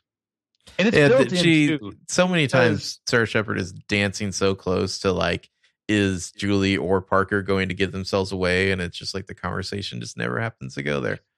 Well, it's like it's she's just like sticking in her face as she does this bit of the thing. But like, Yeah. what's what? It's built in though because it's like I'm presuming obviously Parker is dead is my guess. But Yeah, like, I mean, not she's like in a coma in a hospital somewhere. But like, it's a dead person, so it's like you would dance away from the topic after it comes up. But I think it's one I of mean, those maybe things not you where and I, but like other people would for sure. yeah, I think it's one of those things where both Julie and Parker personas have like an unconscious sense to steer away from certain conversations and topics.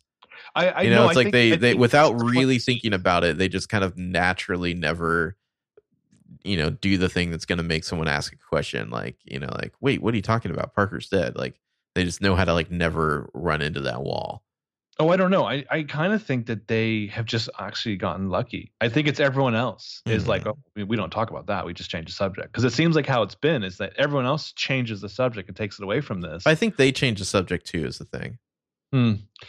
So what did Nolan do to Mackenzie? Mackenzie says that he pretended to be into her just to make some money off of his friends, um, which really hits resonance with the Blake and Claire shit, kind of. So Julie says she should have known better about going to school today. It's you know she said it's not like I don't know how the school works. I'm not an idiot. Um, Mackenzie's purse tips over and some stuff spills out. And of course, in my mind, I'm just thinking about Elaine from that Seinfeld. So then my diaphragm goes flying out of my purse. but it's nothing. Uh, so, yeah julie uh this is where the lipstick comes out is that right? Or no Oh, the note the note that's right yeah. Yeah.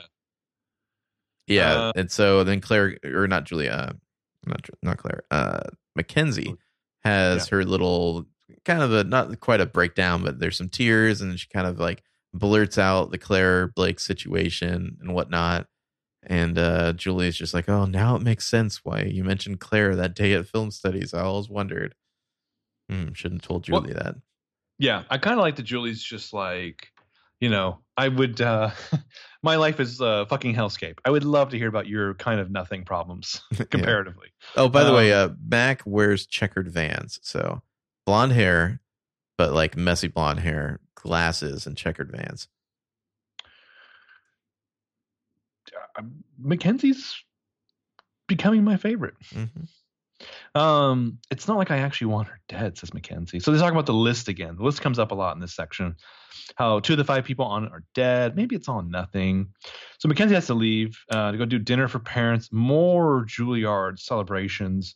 Uh, she walks out of Julie's smelly house, starts worrying about Claire, and she says, or she's thinking, what Claire was doing, or she's worrying about what Claire was doing now. Was she at home? Was she safe? Should Mac worry about her? Yeah, because she's thinking about ironic. how people are dying now, so it's like, should she be worried? It was ironic. The girl she hated, the girl who hated her, might be the person who needed her the most right now. Mm, we'll see. Eh, fuck her. But I was like, you know who's not being mentioned here? Carson.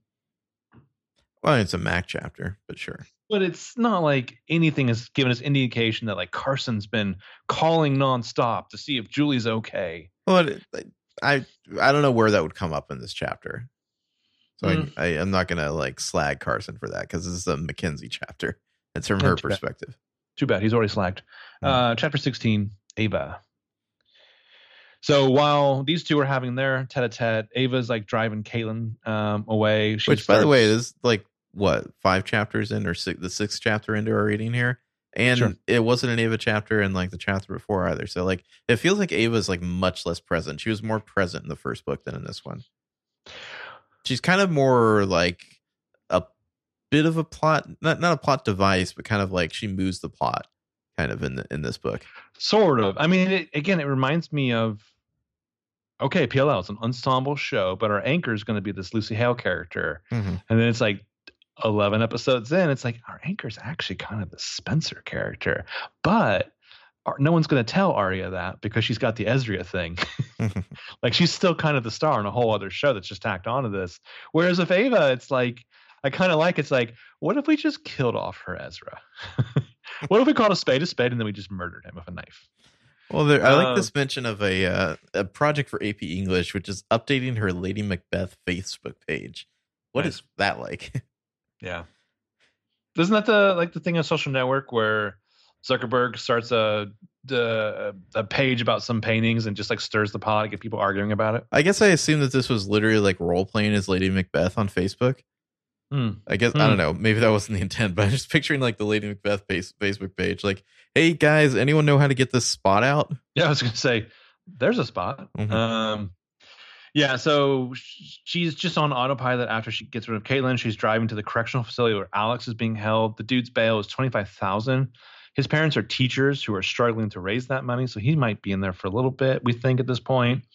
Something cracked in her earlier in the day. She decided that she needed to hear Alex tell the story about beating the shit out of those people or whatever, or murdering Granger. So she, she, need- gets to the she needed him to tell her that he wasn't guilty and then he hadn't killed Granger. Uh, there's Yeah. a weird detail here where she's like Yes. going to the the jail and getting a pat down, And it Yes. says Ava was pretty sure the female officer gave her an extra squeeze or two while- while no one was looking. Okay. I'm I'm I'm sure it's nothing, but I'm fascinated by that. It's just like kind of a weird tossed off detail. Yeah. Like, Um, but it's like, why is this female correctional officer giving you an extra squeeze or two? I I don't know. Yeah. Yeah. Um, Um, So Alex comes in. He, he looks wrecked. Um, So intense, kind of so thinks to so herself sad. that Alex was the emotional one in their relationship. God, he cried during Toy Story three. which is a weird detail while he's just been in prison for some time to remember that. I don't Like- think so. She's. I think she's remembering that. Like, oh yeah, prison's not going to be kind to this dude. He's he's kind of like a sensitive one. You know. She's like, prison is very hard. Hey, did you watch uh, this week's True Murder- Detective? murder people murder children. You should try to kill yourself if you get a chance. I did. Yeah, because I can start crying. Um, so he apologizes. None of this. He knows none of this is her fault. She remembers the emotional the one relation, like you said. Uh, she asks if he did it. He says no, of course not. Tells her that he texted Granger, "Stay away from my girlfriend, or I will kill you," because she had told him that Granger hit on her, and the police didn't even. That's believe pretty her. explainable. Yeah. That's fair. I mean, uh, that's texting someone you're going to murder them is maybe not cool, but it's like the least of the issues here. Um, he addresses the thing at his old school because he beat up that dude because he raped his ex girlfriend. She had begged him not to say anything because her parents were crazy, that they would freak out if they found out, you know, she was no longer pure. So he had to make this dude pay. Uh, she asked why he told the cops that he saw her, Ava, at Granger's that night. And he's like, Well, because I did. And you weren't exactly clothed. And he's like, Care to explain that? Um, it's like, bitch, you're in prison. Um, but she tells him the whole story, especially how Nolan was She tells him everything, if I'm not mistaken, right? Yeah, she lays it all out. Yeah. tells him about the film class and then there were none the, all their motives the prank they played how they all suddenly looks guilty yeah this guy's got the full deal i mean i guess no one's listening in on this Yeah. Um, so he mentioned they saw them all leave, but then he saw someone go back. so this is like a this is like a hannah move right like you just tell your boyfriend everything yeah, I guess. Anna, tell me everything. Hannah, Um, i'm the emotional one remember that time i cried doing toy, toy story 3 somewhere, someone is imagining that and going, "Oh, oh, Caleb." He's like, "No, watch as I feed you this strawberry." you know they're all about to fall in the fire yeah it's emotional I have not seen Toy Story. neither have i I just know there's there's some sort of scene where like they're all gonna like fall into a furnace and then i guess they don't i don't know Oh, I was thinking it was like, remember that scene where the little boy goes off to college or whatever, and he's like, "I've outgrown toys." You're a toy. It's complicated. Anyway, um, that's why his fingerprints were all over the door handle because he thought he was going after Ava. She says no. She went home, took a long hot shower. Understandable. He heard a scream, saw someone run out again. It was definitely a girl. Sense of boobs and all that. Wearing a hood, maybe a hat. Um, apparently, whoever did it didn't leave fingerprints on the knife. Well, so like, hey, cops, you've got supposedly this dude's fingerprints all over the door and the, in the house and whatnot, but like not on the murder weapon. Like, what do you think is going on, really? Well, question for you. You've just broken in and touched a bunch of shit and then stabbed somebody to death. Mhm. And like, I don't know, let's say it's a crime of passion. Let's Mhm. say you just you got a, like a froth. But now you're like, oh shit, what have I done? I hear sirens. What's the first thing you wipe off? The murder weapon. Okay. Why would you have a, a different idea there? I, I don't know. I mean, it's just saying there's always some bullshit reason for the cops to think you would have wiped off the murder weapon that you just murdered somebody with. Okay. Uh, so they apologize for keeping secrets to each other. They forgive each other. She says there's things she wishes she could undo. She's glad to have him back, but she only has him back so much since he's, you know, in prison for murder at the moment. Um, but that's where he's going to stay until she figures out who really killed Granger. And then he's out of jail like two chapters later. I mean, it doesn't seem like they have enough personally. Like Yeah. they've they've got a, a threatening text and they've got his prints on the door, but his prints aren't on the murder weapon. Um, he probably doesn't. Didn't they say like there were like scratches on Granger or something like that? Or maybe that was Ashley that there's scratches. No, it's. Ashley's that Yeah, scratch. okay. I mean, I don't know. I mean, basically, they probably don't have any of his DNA anywhere inside. I'm guessing. here's how that works though. They go to a grand jury. They say this is what we have. Mhm. Do we have enough for for to proceed the trial? If the grand jury says yes, and I could see that they would, Uh, it's like a it's a it's a thing. Okay, look, this is what we got. We found him like literally on the scene, standing over the body moments after death. I mean, I could see a jury convicting. People go away to jail innocently for like less, probably. Anywho, chapter seventeen. Uh, Julie's working as a lifeguard at the rec center. A bunch of kids start calling her "dirty cat lady." Everyone starts laughing at her. dirty, Man, dirty cat lady. Yeah, it's a dream though, and we, before the dream's You over, know though, it's a dream immediately. at first I was like, God damn, this town is fucked. But she before the dream's over, she dreams of herself wearing a nightgown made of cat hair. And like as she's there getting more and more people to laugh at her, she's calling out for Parker to help her, and then she wakes up from this afternoon nightmare. The detective's calling, Detective Peters. Uh, he's realized that she was not in school today. He wants her to come to the station. And he ends it with ends the phone call with, Don't even think about not coming. Well, this is the way it's presented here. Uh, he paused, and Julie, his voice had suddenly shifted from professional to firm and dark and threatening. Um, yes, she asked nervously. Don't even think about not coming. He hung up before she could reply. Like, what the fuck? These cops. Jesus Christ. Dra- dramatic as fuck. Yeah, I mean that's one There's, thing I there's do some catty, dramatic bitches, these cops are. That's one thing I do not want to hear from anyone to tell me don't even think about not coming. Mhm. Shivers. Um, so she gets to the police station and everyone's there, including Parker. She's wondering where Parker spent the night before. Also, Parker's phone is supposedly turned off again. I can't wait till somebody like looks at Julie's phone records later. Why do you keep texting yourself? Can you text yourself? I haven't. I'm Not sure if I've tried in a very long time. I don't know. Maybe you can. Hmm. Hmm. How am I not myself? Mhm. Um, so the cops look haggard, like he's been doing all nighter since Nolan's death. He's got crumbs on himself. Yeah, dude. Mister, Mister, don't even think about not coming. fucking clean your ass up and wipe, Yeah, wipe the donut crumbs off. Brush off your fucking shirt.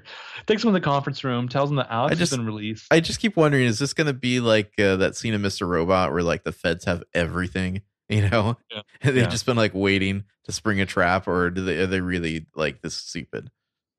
Here's operation, what's it called, like Scorpion or whatever, Yeah, um, or rattlesnake or whatever the fuck. So yeah, tell them that Alex has been released. They should be worried about the evidence that points towards them. And again, I'm writing down where are their parents? Why aren't their Oh, there's a line in a little bit Yeah. later where it's like, "Oh, we'll tell your parents afterwards because we have to." After we like, I don't know, think after. you. like especially uh, like after we had we forced you to speak to mental health professionals i don't Yeah. think that's how it works um i don't know maybe maybe washington state's different everyone seems surprised by this even parker but not julie who had been expecting this hadn't she it says which i was like hmm hmm so detective says that this is their last chance to come clean and they do not so he brings in a doctor is this Rose. where he says uh, you girls should really be worried about all the evidence that's pointing at you? Yeah, yeah, he said that a few minutes ago. Mhm. So he brings in Dr. Rose, who's like a psychological profiler who will talk to them all individually. Uh, Detective Peters implies that one of them may have done this and not told the others. Oh, it's it's also mentioned that all their prints are all over the house too. But it's like, okay, but their prints aren't on the murder weapon either. Sure, all right, what if the only prints that are on the murder weapon are yours? mine personally. Yeah, dun dun dun, twist. You're Could like I surprise. stab a man. I feel like you? you really need to stab hard. You know, I feel I feel like my first stab wouldn't be hard enough. Where would you? Where, where on the body would you stab him? I mean, am I aiming to kill? I think I go for the chest. You tell me. What are you doing? I mean, I don't think I'm one of those like pros who like knows to like go in like through the armpit or something like that. You know, Okay, but you're not like I'm going to stab him in the dick. no, Uh, I'm not a pervert. I don't know why you're stabbing this guy. All right, calm down. Put the It's, knife down. it's your scenario, not mine. Wait, whoa. You can agitate it again. All right. Hmm. Um, so Dr. Rose takes Julie first. The question about the parents comes up. They say you'll have to call the parents. They'll have to call her after the interviews. And I'm like, that's not how it works. Also, I like how they're going to talk to Julie. The rest of you go home. We'll talk to you later.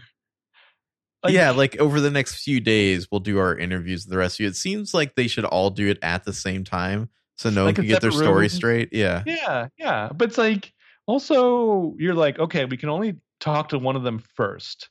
Yeah, I want her. The one who's like keeps talking to an invisible person. Yeah. well, it seems like the way you'd want to do it is you want the one psychologist to talk to all of them because like you want her read on everyone, right? Right, right, right. But you can't have them like like getting their story straight. So you have to like isolate them all and they all each have to wait like for their interview and Yeah, like not talk to each other. I mean, here's where the Rosewood cops fucked it up. Not a big enough police station. So they're like, yeah, sure, Melissa Hastings, you can sit next to Peter Hastings and whisper secret confessions into his ear. And then he can cross paths with like the other interested party who like whisper like uh I assume that our deal still applies, Peter. Mm. Oh, there is Uh, a there is a line here where Ava's just like, "What are you implying that one of us did it and isn't telling the others?" And he's just like, "You said it, not me." Fresh. What a little sassy bitch. Amateur cop move. Uh so Julie whispers for Parker to meet her in the parking lot. Parker nods. Parker's like, I have no intention of keeping this date. Also, I'm not real. Um, The so cops are like, "Yeah, yeah, her, yeah, talk to her first. the one talking to the chair like she's Clint Eastwood at a Republican National Convention. Mhm. Um, they go to Rose's office. She starts asking Julie questions. I kind of thought the Rose stuff was interesting in each of these chapters. Um, Julie decides to be honest because she knows if she lies, that she looks more like a killer. Also, she's not the Twenty-seven persona. cats. Yikes! I mean, two are kicking my ass. I can't imagine twenty-five more. Um, but she's like also not the persona that currently has an active relationship with a mental health professional. So That's I'm sure Can you she's like, the amount of cat shit. Yeah, I mean, I guess you could just shove it in your fucked up kiddie pool or all your stacked junked vehicles. that's when these cats need to be outdoor cats. You know what I'm saying? I would like, I would need to be hazmated up to get in that litter. I mean, that kitty box should, or that kitty pool should be the litter box. There's like a certain number. I think cats like like their own litter box. But I don't think they like to share. Yeah, I think I think that is the case. I mean, technically, I have two, and they just don't use the other one. Hmm. They like co-poop in the one. Anyway, Cope. that's exciting for people. Mhm. Um, Dr. Rose asked about the home life. Talks about her mom being a hoarder, how rough it was in California, how people treated her there. She says she tried to prevent that here. See, this to me did. is the chapter where it kind of gets juicy here because Yeah, we're mean, we're we're flirting so close that I Yeah, think the the- doctor starts to catch on. Oh, the doctor more than catches on. The doctor is like writing something down on a notepad and circling it like a thousand times. Like she's she's broken the case wide open here. Uh, but Julie's like, you know, she tried to prevent that here. She's keeping everyone away by not dating, not getting close. Then that bitch Ashley Ferguson happened. She sent that email, did the litter thing. She's basically the new Nolan Hotchkiss. Um, Julie tells Dr. Rose that she hates Nolan for what he did to Parker. And we get the other shoe dropping here like a thud. Well, it's Find the the mistake she makes where she says that Ashley's like the new Nolan, and Doctor Rose is like, huh? And Julie's like, ah, fuck, you know, Well, like play she- cool.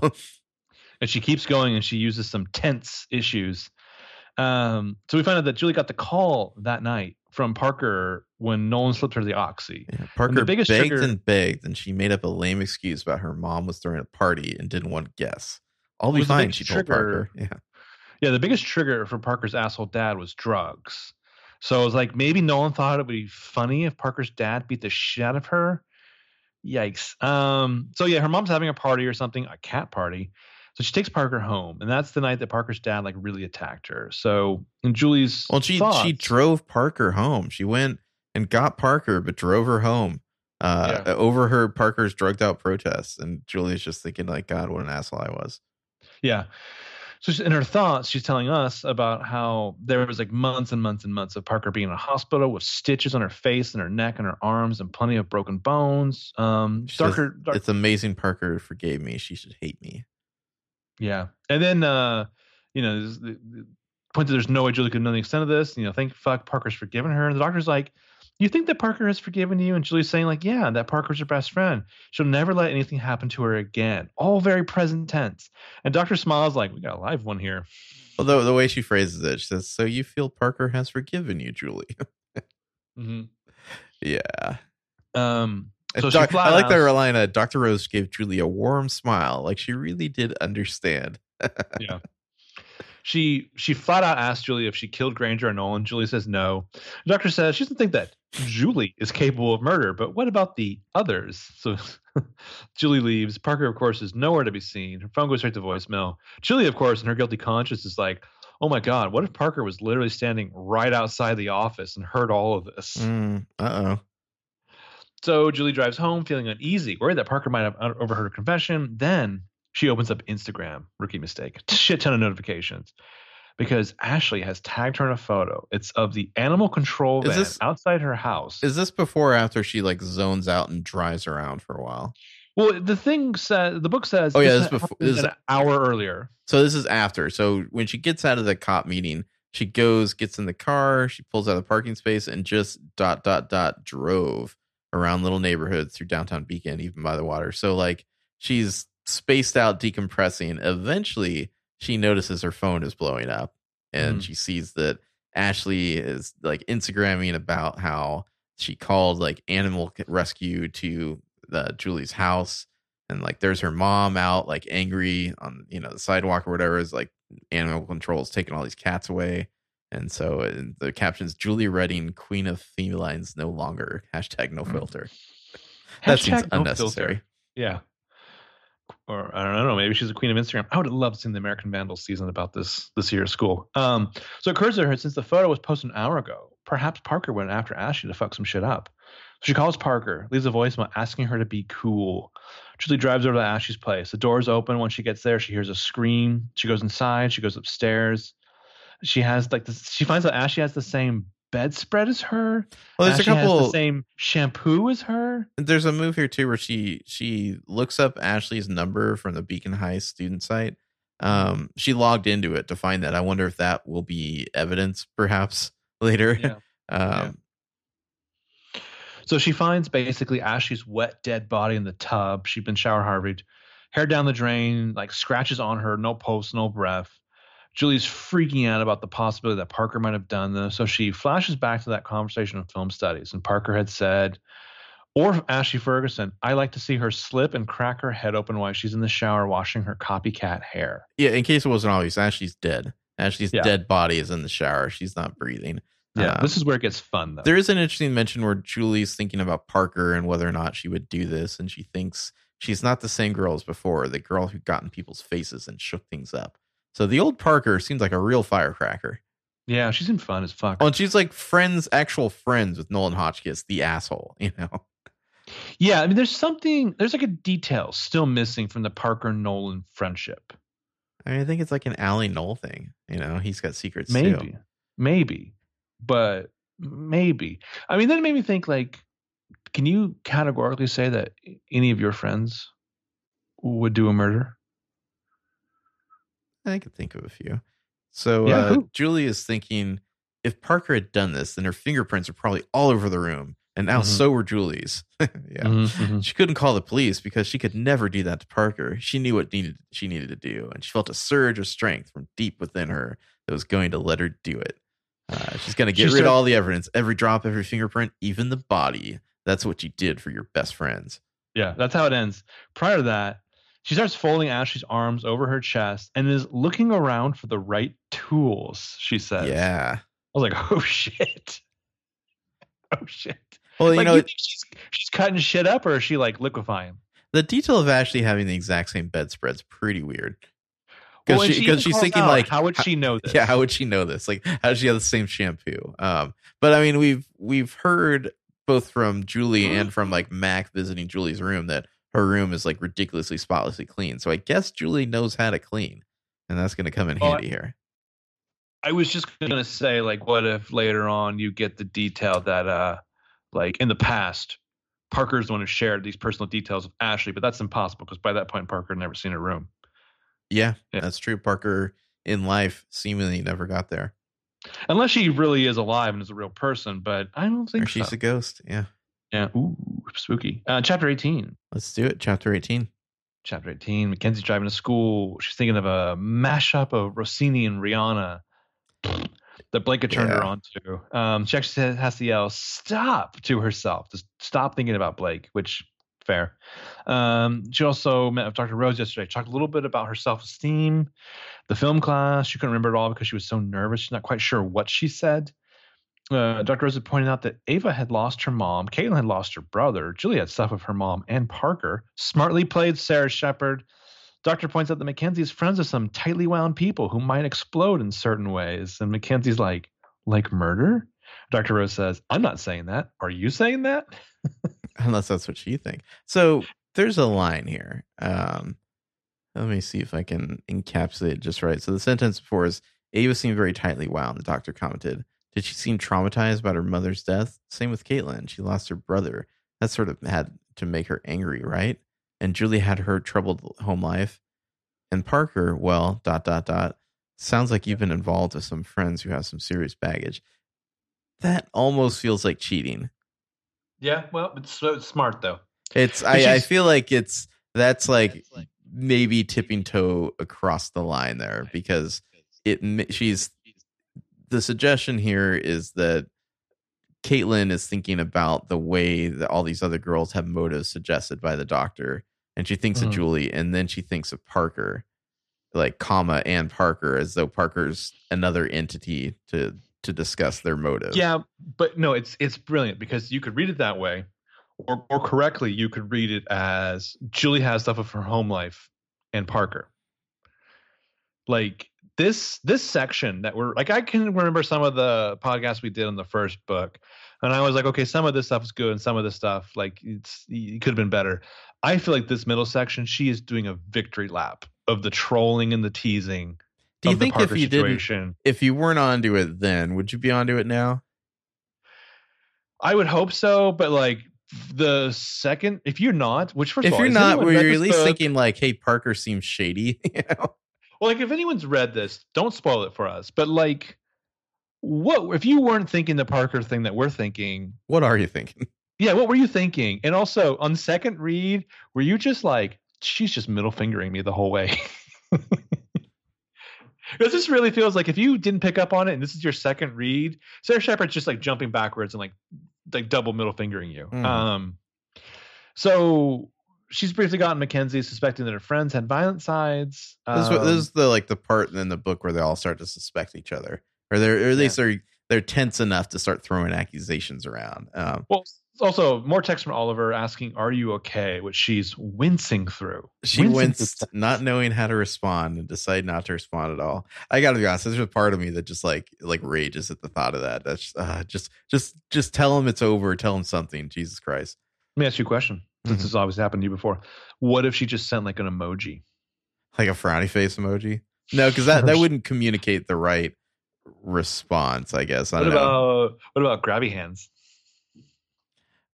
That would not communicate. What if it's an eggplant?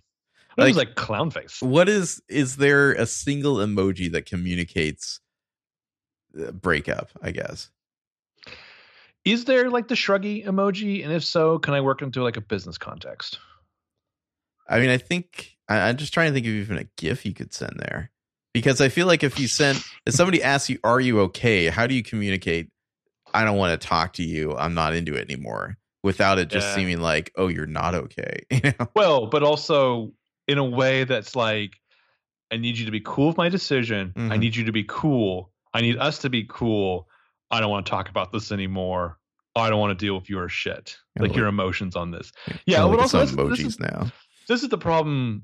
Yes, it's, let's get our, our favorite gifts here. Um, this is the problem with a book, though. She really can't dive into like it, you know Mackenzie's awesome collection of gifts. you know what I mean? What GIF would you send to to communicate that? Oh, hey, don't call me out like that. Okay. Yeah, you have to. You have I mean, there's. in, I try to think have to be in my trap. To there's my the gifts. one where the guy's saying like nah you know i don't think that's enough because you just think oh you're not okay you know like to be fair, I half the time if I give a shit about you, I really do think about like the dual layer context of my gifts. Hmm. Sometimes they're just garbage, con- Could- like throwaway gifts. But so for certain people, it's like there's layers here that you probably aren't going to pick up on because they're probably stupid on my part. But Hmm. I'm Yeah. working on my angle. oh that's good to hear you know it's perhaps a little blunt but the middle finger i mean mm-hmm. i feel like that does communicate a fair amount Again, are you think okay you're- middle finger i mean i feel like then you're th- oliver is probably thinking like what i do but you know whatever i think the general idea is communicated Well, the start of the conversation has Yeah. been has been starting gunned. I, a broken I mean, heart Again, well, but again, he's going to want to rush in and fix it. Guys have to fix things. Like we- we're we're lazy motherfuckers until like we think that we're not at blame, and then all of a sudden we become like plum- plumbers and contractors and shit. maybe Uh, uh, a broken heart a- middle finger emoji and then the monkey with the hands over the ears I'm pulling out my fucking phone now. Mhm. Let's look at gifts. and then maybe a skull you know Everyone, stop what you're doing. Let's just. Look And then like the fucking clown gift just for fun. how about one of those? With this, Uh, an OK symbol with your fingers. I don't know about these. You're just texting random gifts here. these are good gifts. Ooh, No. ooh, I got it. Mm. This last one. No, the poop emoji's not enough. um. Ooh, oh, is there like a thumbs down? Oh, there is a thumbs down. See, but if you if you said, "Are you okay?" and you got a thumbs down, you're just gonna think, "Oh, they're not okay." Mm. Now I'm getting to the, weird gifts. It was like the zombie grabby hands of both genders. It's the elf. You just send them the elf back. Here's a fucking well, MAGA toad. Isn't it a MAGA toad? It's a toad. Uh, yeah, I don't know, man. The Russian flag. Yeah, some of the Russian flag clearly indicate Mueller's reports coming soon. I I think a a broken heart, a middle finger, and a and a monkey with hands over ears emojis like that's as tight as you can get it. I feel like that What are you communicates. I'm hurt. Fuck you. Don't call me. But Just these like I love these like social teen hieroglyphics. What is the monkey telling us? It's saying I don't want to hear it. Oh, okay. Oh, it's the it's the uh, the hear no evil monkey. Okay, Yeah, gotcha. yeah. Gotcha. Huh. I wish I And maybe a like, knife. You know, just Oh, I was just looking at the knife. I was looking at the knife. I was looking at the hammer. Hammer. I don't know. That might be sexual. Hmm. I don't know. I, I feel like I would need more. Wow, there's a lot of flags. God damn. there's like like, the Easter Island like like uh face. The the moai. Yeah, yeah, Yeah. yeah. I've watched so many documentaries about how those things have moved my life. Hmm. And ice what if skate. it's just what if it's just that bad boy right there? the toilet. I like that one. I feel like that's you need like a you plus me equals, you know. yeah, because you're like, you know what, smiley face poop emoji, it's played out. I'm just gonna give you the you plus me black heart emoji or toilet emoji. Or maybe it's like eggplant knife skull, you know. Ooh, I just thought of the one. Uh, let's see if they have it. I don't know if they have it. Fuck or they don't. Uh, I was gonna say if they had a broom, Oh, there's no broom, yeah. a broom and an arrow and like a finger Here's pointing. a broom, do it yourself, yeah. Yeah. Yeah. What are we doing? We're talking about a book. Uh, so she gets to her locker. She sees like, like kids lining up in two groups. Uh, there's Alex, and man, this this Oh yeah, has- Alex is back. That's right. This school has no shortage of surprise. Um, so Mackenzie Whose chapter is this? This is a Mac chapter? Mac chapter, Okay. Mac Tech. Um, so over here's Nissa talking to some other girl about another girl who has just disappeared. Apparently, this chick's room is super clean, which was wild because this chick's a fucking slob. And Mackenzie's thinking, oh, they're talking about Julie, but wait a minute. Like, could she have freaked out after her interview with Dr. Rose left town? But wait, Julie's no slob. What the F? And then we find out if Ashley was running away, wouldn't she have at least taken her phone? You know she Boom. can't live without it. Oh shit, Ashley. Ashley's missing. Bitch, Ashley. she's yeah. fucking dead. So her parents had come home. They found out she was gone. Her car's in the driveway. Her phone was upstairs charging. That's how you know it's murder. The phone detail's weird, I guess. I, I maybe Well, you don't want to take it with you to track it, although they would have Julie's phone there. Um, Here's here's here's my here's my just my wisdom. If you're gonna go do a murder, don't first of all don't be without your phone because that's weird. You just put in the airplane mode. You're gonna drive to a murder. I don't know if I would trust that. I'd take the SIM card out. I gotta point. I gotta point airplane out, though- mode and take the SIM card out. I gotta point out though, you did tiptoe away when I asked who of your friends are possible murderers. I gotta I gotta admit that I noticed that. That's that's you like feeling a little nervous? that's a little fingerprints on the knife right there. Um, Hmm. yeah. So they wait a few hours. They call the cops. Like someone Uh, has a guilty conscience. you think I did a murder? I didn't say that. You think someone on this podcast is That's a murderer? interesting that you said that. a twist ending. You and I both were murderers. Of the same person.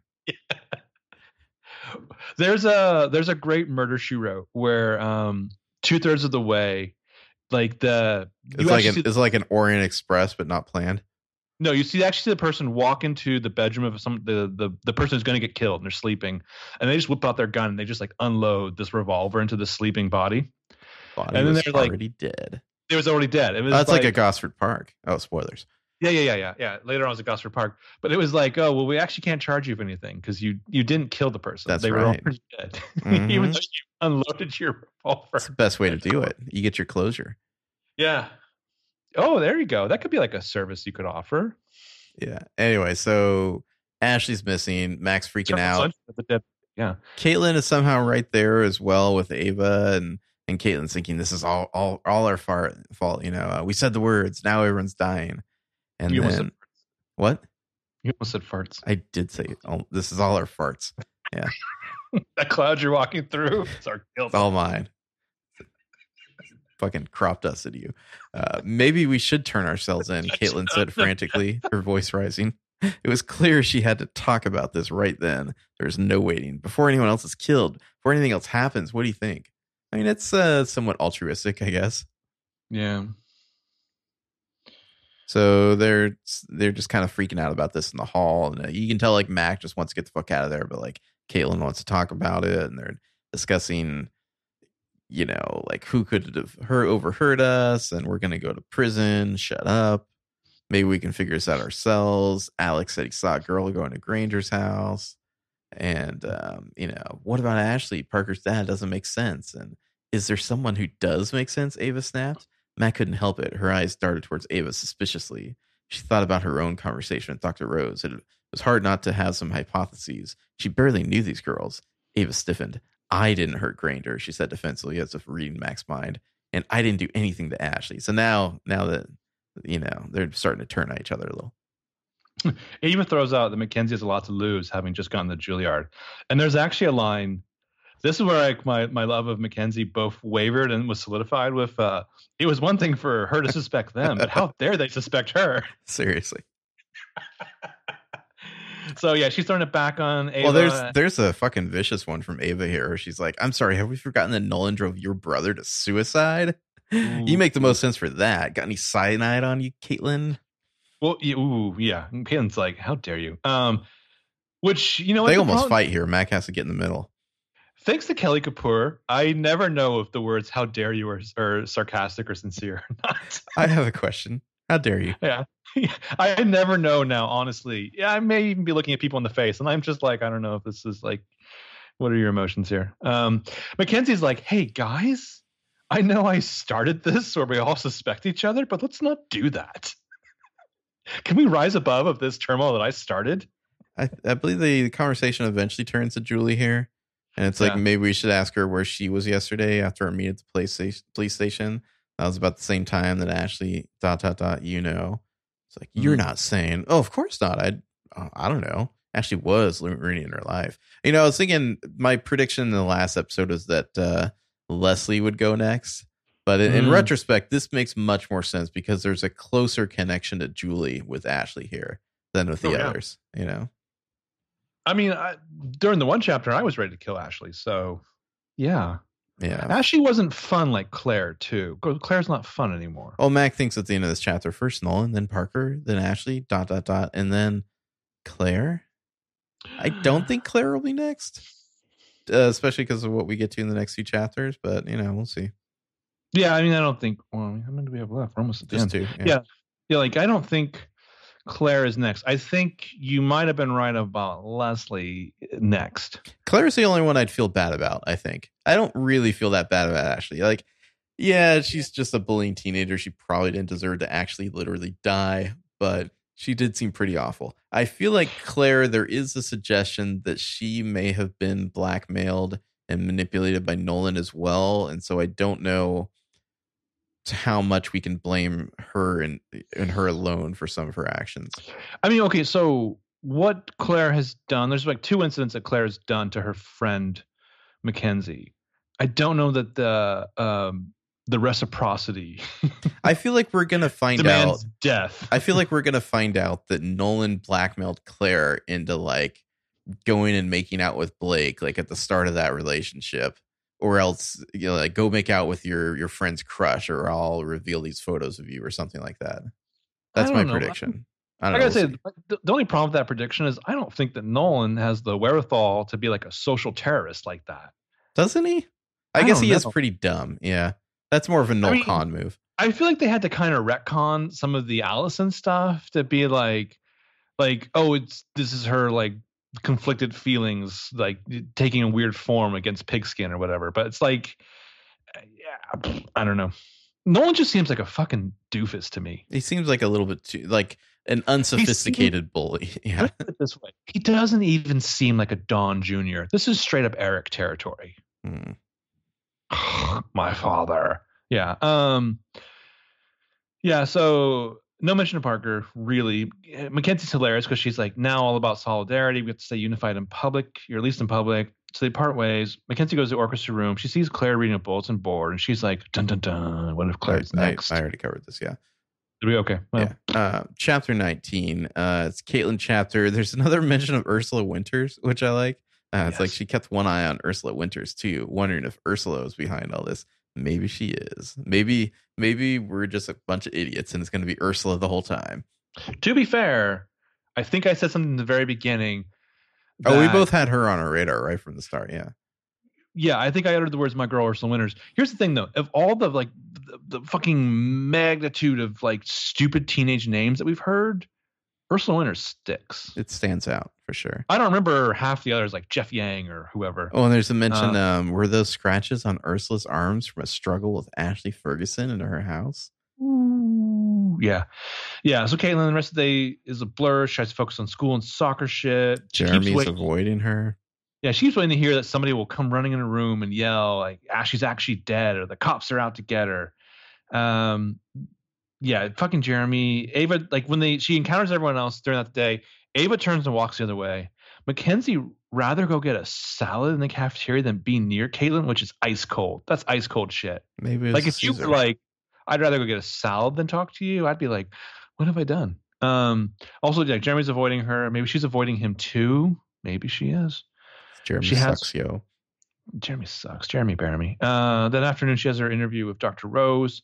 Dr. Rose starts with the news that a hey, I heard a girl went missing at your school. Um, and turns out, you know, this in the film Class of You was taught by the guy. Wasn't he killed recently? How interesting. And Dr. really Rose, Dr. Rose. yeah, she kind of brings it around to uh, Julie a little bit here, if I'm not mistaken, right?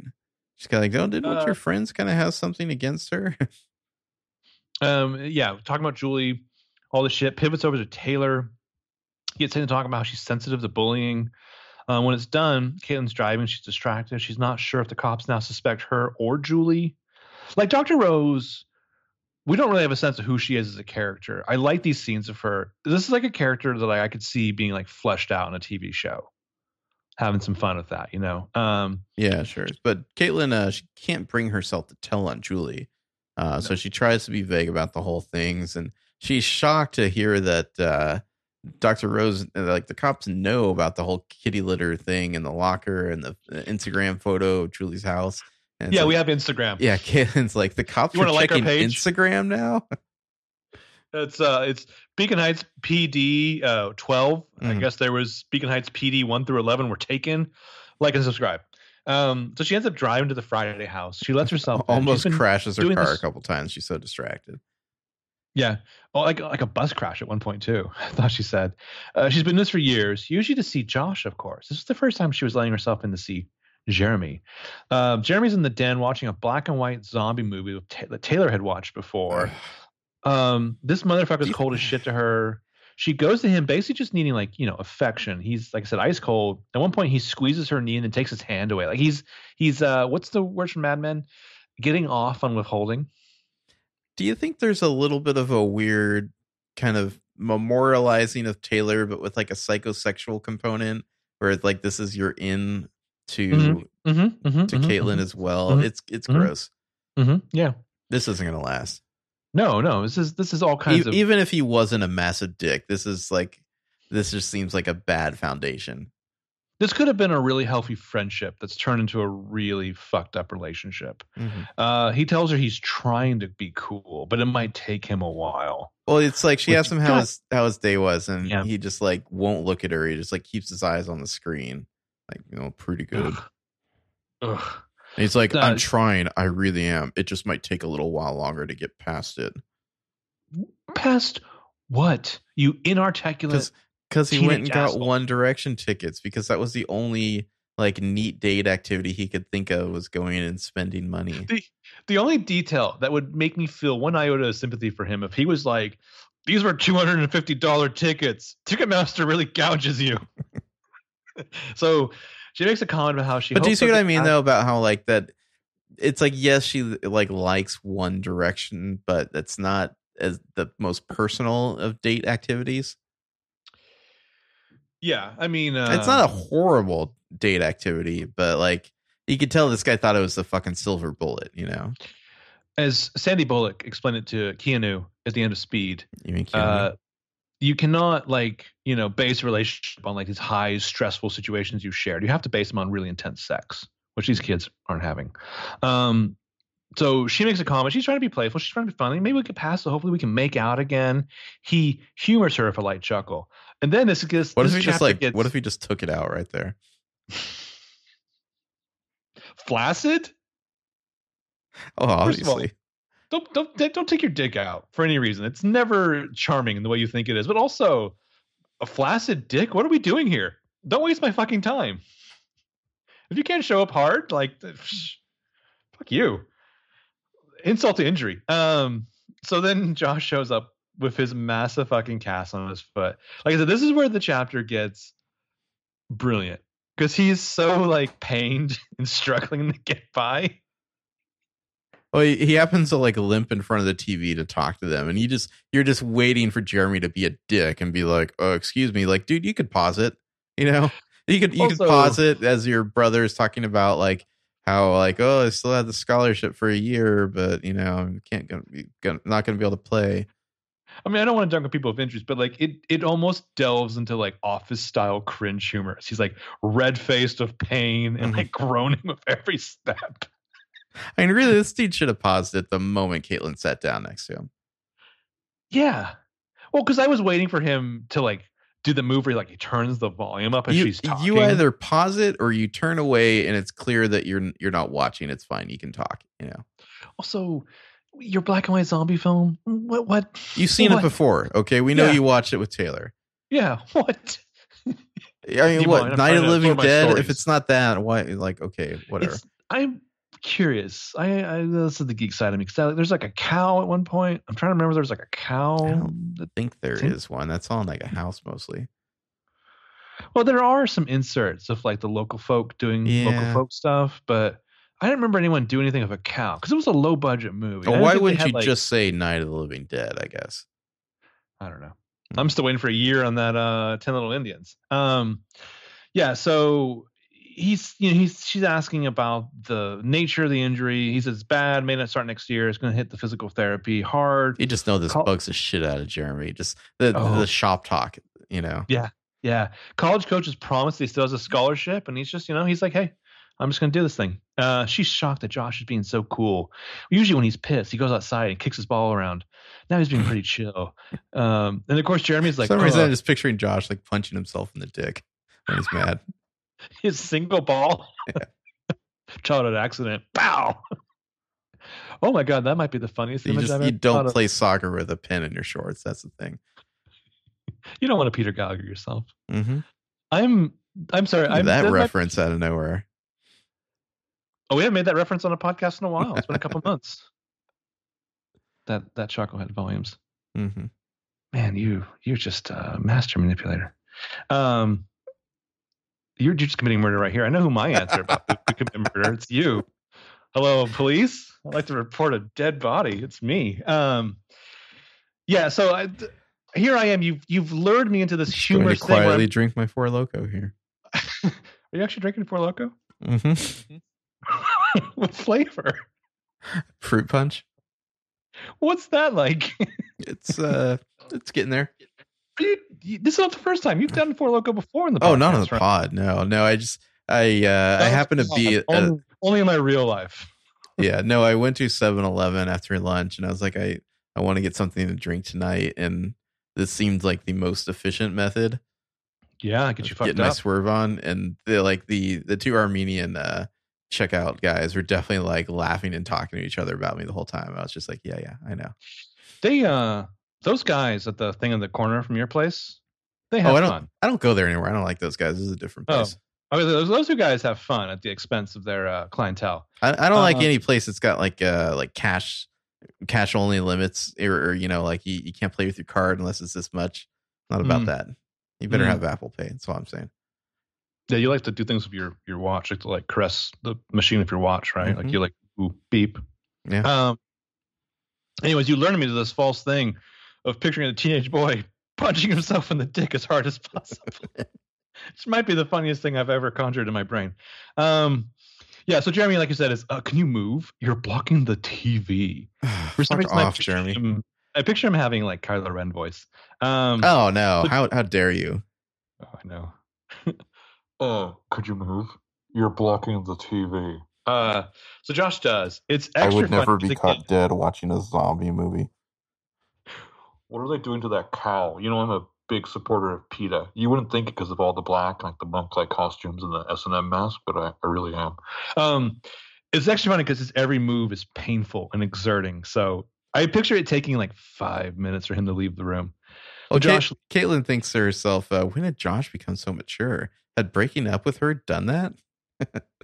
yeah, go ahead and take credit, Caitlin. Yeah.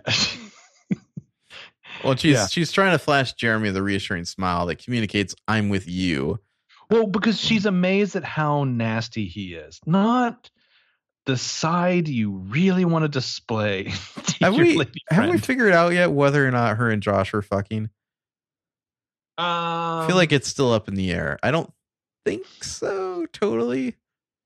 You don't think some uh, things have slipped past the goalie there? It's it's hard to tell. Sorry, I guess it, sitting it on the field. I had to take it.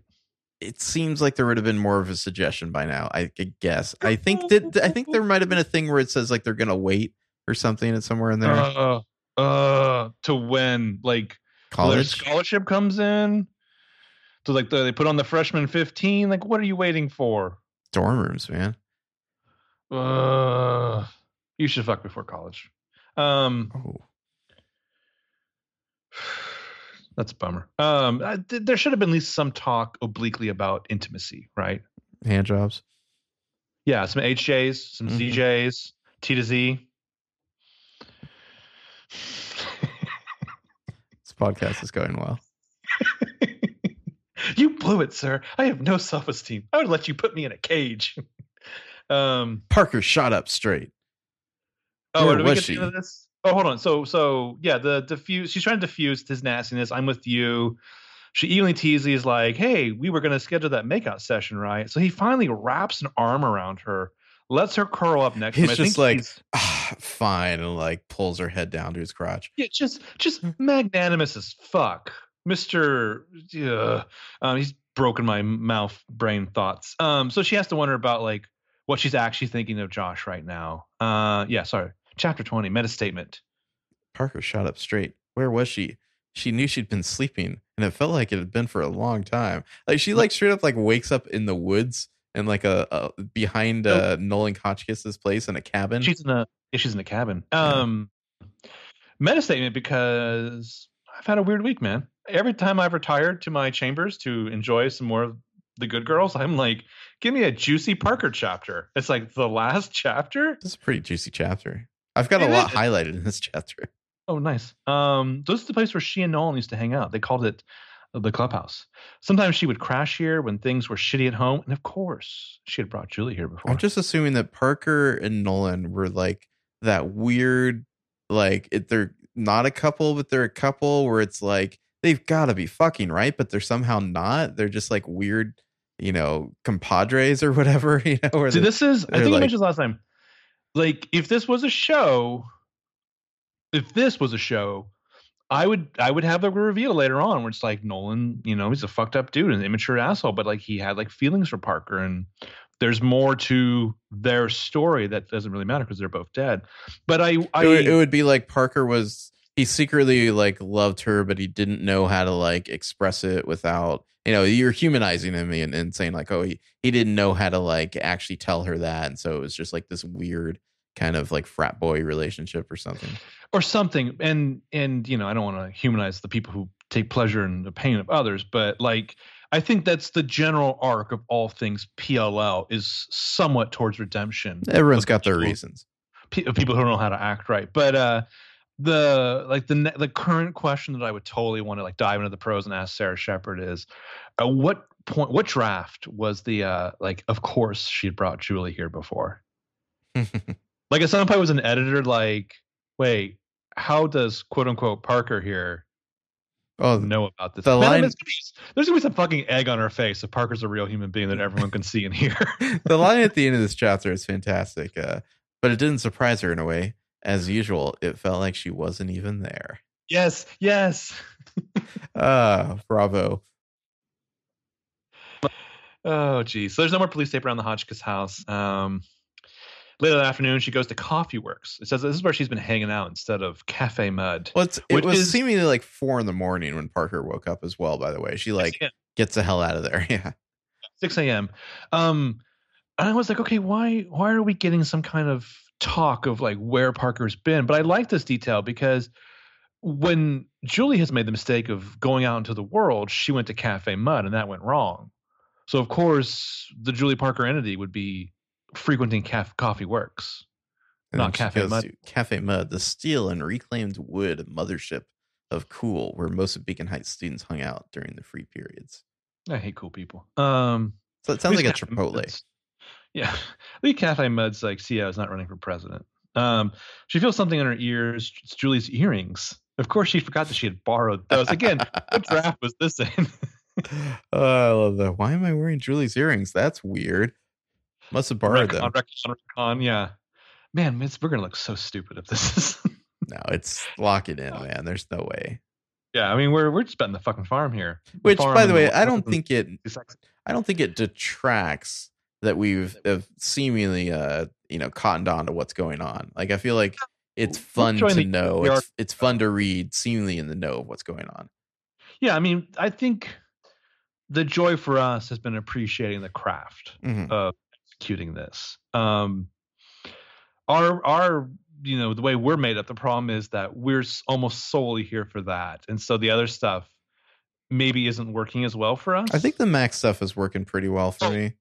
Yeah, like that Mac chapter in this section. I, I said this that might be my favorite chapter of the book so far. Mm-hmm. Honestly, Mac like- seems the most developed as like a human. who, Like she's allowed to have flaws that are kind of deep and interesting. The idea that you'd still be obsessed with the guy who broke your heart rather than, you know, like I don't know. Well- Caitlin seems rather surface.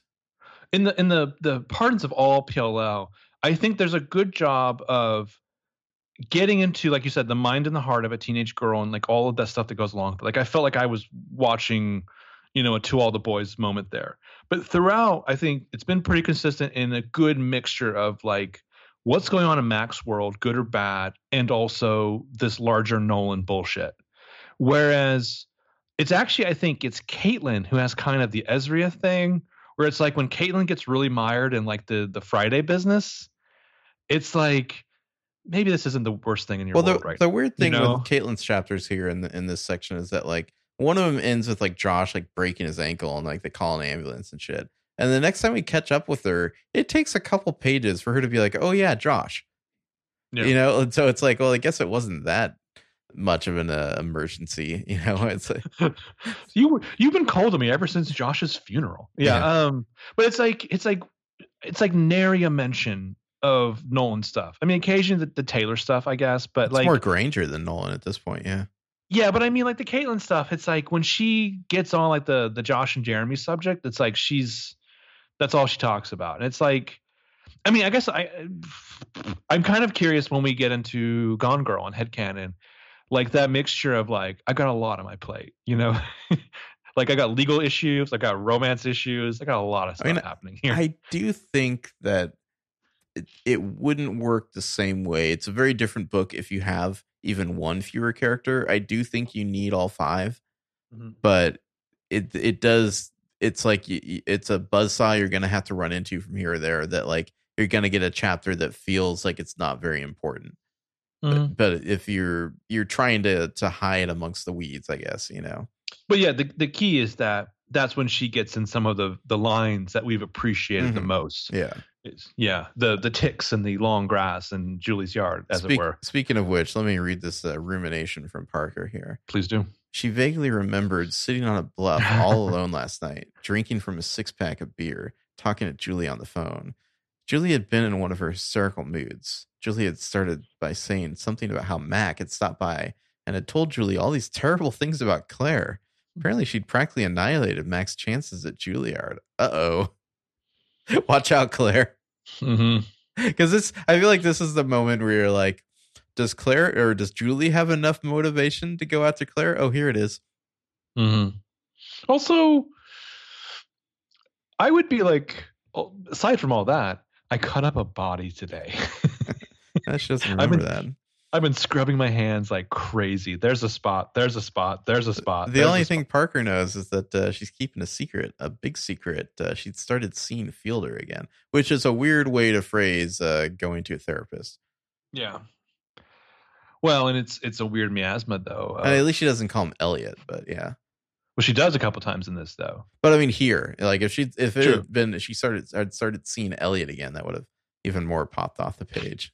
Right, right. Yeah, but like there's a weird miasma of like your pocket universe persona Mm-hmm. is like excited to talk like work out their issues but there's also wrapped in like a like a display of sexuality i don't know like that's that's kind of the thing like it, that's what reminds me when she talks about her observation last time that fielder clearly is into her in some fashion that kind of reminded me of the way the the female officer gave ava a couple extra squeezes i kind of was kind of reading that like as more as like from ava's perspective i don't know It feels a little Anyway, more uh, PLL to me than perfectionist, I guess. whatever that is. Yeah. I guess I guess that that ever present sense of of uh kind of the gaze, you know, and, and being being victimized by people, which I is more seems more like a PLL thing than the perfectionist thing. Two books in this. You read how many books of the PLO did you read? I think I did four and a half.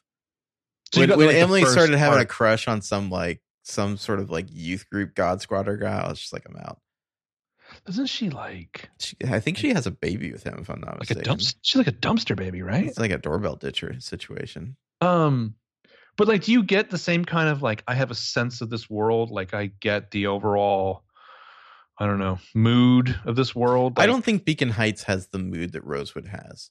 I mean, granted, that's uh, it's not the most fair comparison because like there's a, a, a TV show with visuals and whatnot and, and a score and all that, you know. Mhm, mhm, Um, mhm. But yeah, it doesn't seem. well, I meant I meant from the books that you read.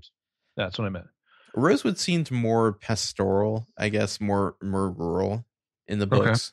More more Hopper than uh, what's happening here. Sure. Uh, um, yeah. So she's seen Dr. Fielder again. Uh, Parker feels like she needs more of the visualization techniques that he's been teaching her, which, hmm, There's a- interesting. There's a funny moment where it's like Parker realized she'd never actually spoken to Ava or any of the others without Julie there. oh, because because because out of nowhere, here's Ava. Yeah. Ava walks up to her, and Ava's just like, "So this is where you come instead of school, huh?" And I was just Or like, you just like I- rubbing your hands together right oh, now. yeah, literally, literally. I saved this chapter to right before we recorded. Like, and I was just sitting there, just like making this. That's Mhm. probably sounding gross. Making that gesture. Um, so they get okay. coffee. They sit by an old Pac-Man arcade game. Parker realizes that she's never actually spoken Ava. Huh? It's like a Chipotle, but it has an old Pac-Man arcade game in there. Do you remember like the Pac-Man table? Oh yeah, I assume that's what she's talking about. Oh, I don't know. She says she sat by the old park Pac-Man, so I Hmm. presume they're just near it. Anyways, I don't think they're actually playing. It's like a reading Ready Player One all of a sudden. Yeah. Um, so she's thinking about the stuff Fielder said in the last session and telling Ava that she's worried about being on the cops' radar again. And Ava's like, How are you feeling about Ashley?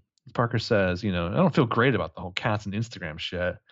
And Ava has to point out that Ashley's been missing since Tuesday. And Parker's like, What? And again, if you had talked to Julie, if you if you were a real person really talking to Julie, or if your personas were emailing each other, wouldn't you still have mentioned I had to dispose of a body? Well, they haven't been talking lately, you know. She talked was- over a six pack via the phone yesterday. Eh, you know, it didn't come up. Um, Okay. There is a mention in here. Where is it? Um, she mentions blurting out in a session, um, to Fielder about like the police. So Fielder knows at least some of her angst about the police and the investigation. It's not clear how much she blurted out to him. Mm-hmm. Um, Parker assumes though that Ava's bringing all this up as a point of concern because of the names that they listed, like they were Arya fucking Stark. So Parker asks how Ava and Alex are. Ava Well, let me ask you this. distracted. There's Hmm. um there's a line here. Uh so this is Parker speaking who says, But we shouldn't worry about it, right? She said, I mean, that's where you're going with this, aren't you? Just because we rattle off some names doesn't mean we have control over them dying and going missing or whatever. Uh maybe, Ava said distantly. She started to tear her napkin into tiny shreds. So that's Ava who's doing that, right? Yes, yes. I was going to point out. Um, Ava's this close to like tearing labels off of bottles. Mm. Oh, that's a, that's something else. That is something else. Um, Ava mentions that Nissa's having a party on Friday, BT Dubs. Maybe they should go to seem normal. And Parker's just like, yeah, maybe. Isn't like Nissa Nissa the name of like uh the wife of uh the prince who was promised in Game of Thrones? I, every time I see the name Nissa, I think of that. I think so. It's like he has to like plunge his sword through her heart to quench it or something. Oh. That happens. That's on that's on page forty five of the book. What is the name of that dude? I'm drawing a blank on the the name of the prince who's Uh. Azor Ahai. Azor is High. Yeah. Yeah. Uh, SI. Gotta get your Valyrian steel on SI. Um, Ava mentions that she came to this place after her interview with Dr. Rose the other day.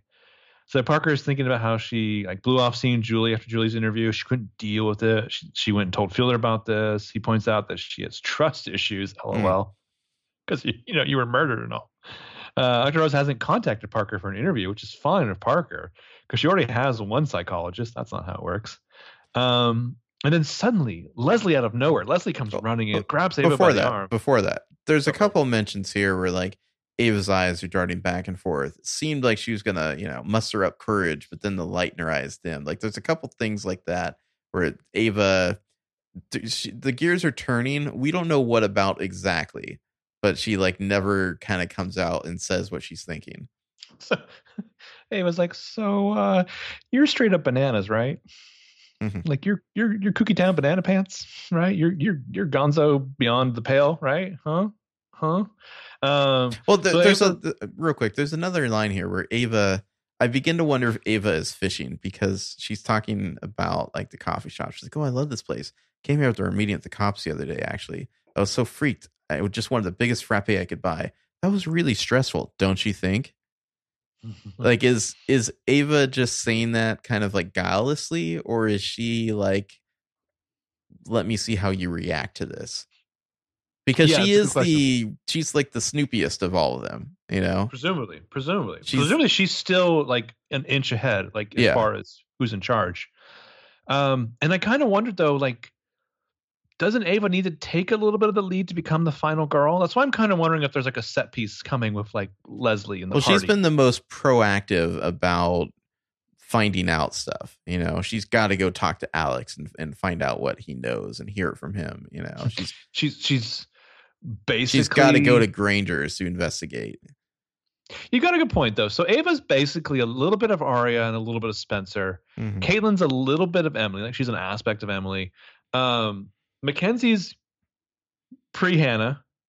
Um, pre Hannah, like maybe a touch of like nerdy Mona. I, I was pre Hannah for a while in college. Yeah, that's a bad joke. Um, and then Julie, I think like you want to think that she's like the Spencer, but she's really, really not. She's the she's the broken mold. Um, in a lot of ways. Yeah, yeah. Um. So Leslie's She's like Ali with the with none of the uh, animosity, I guess. You know. Yeah, yeah. They're not even having like fun, like, you know, just two friends, two lady friends. Like, you know, you're up late, you're talking about boys, you're in a mental hospital, one of you's not real, you put on an old record and you just kind of dance and kiss. Yeah. Um, Leslie's like opening salvo is I knew I'd find you in this shithole. Yeah, the woman spat, smelling heavily like booze and perfume.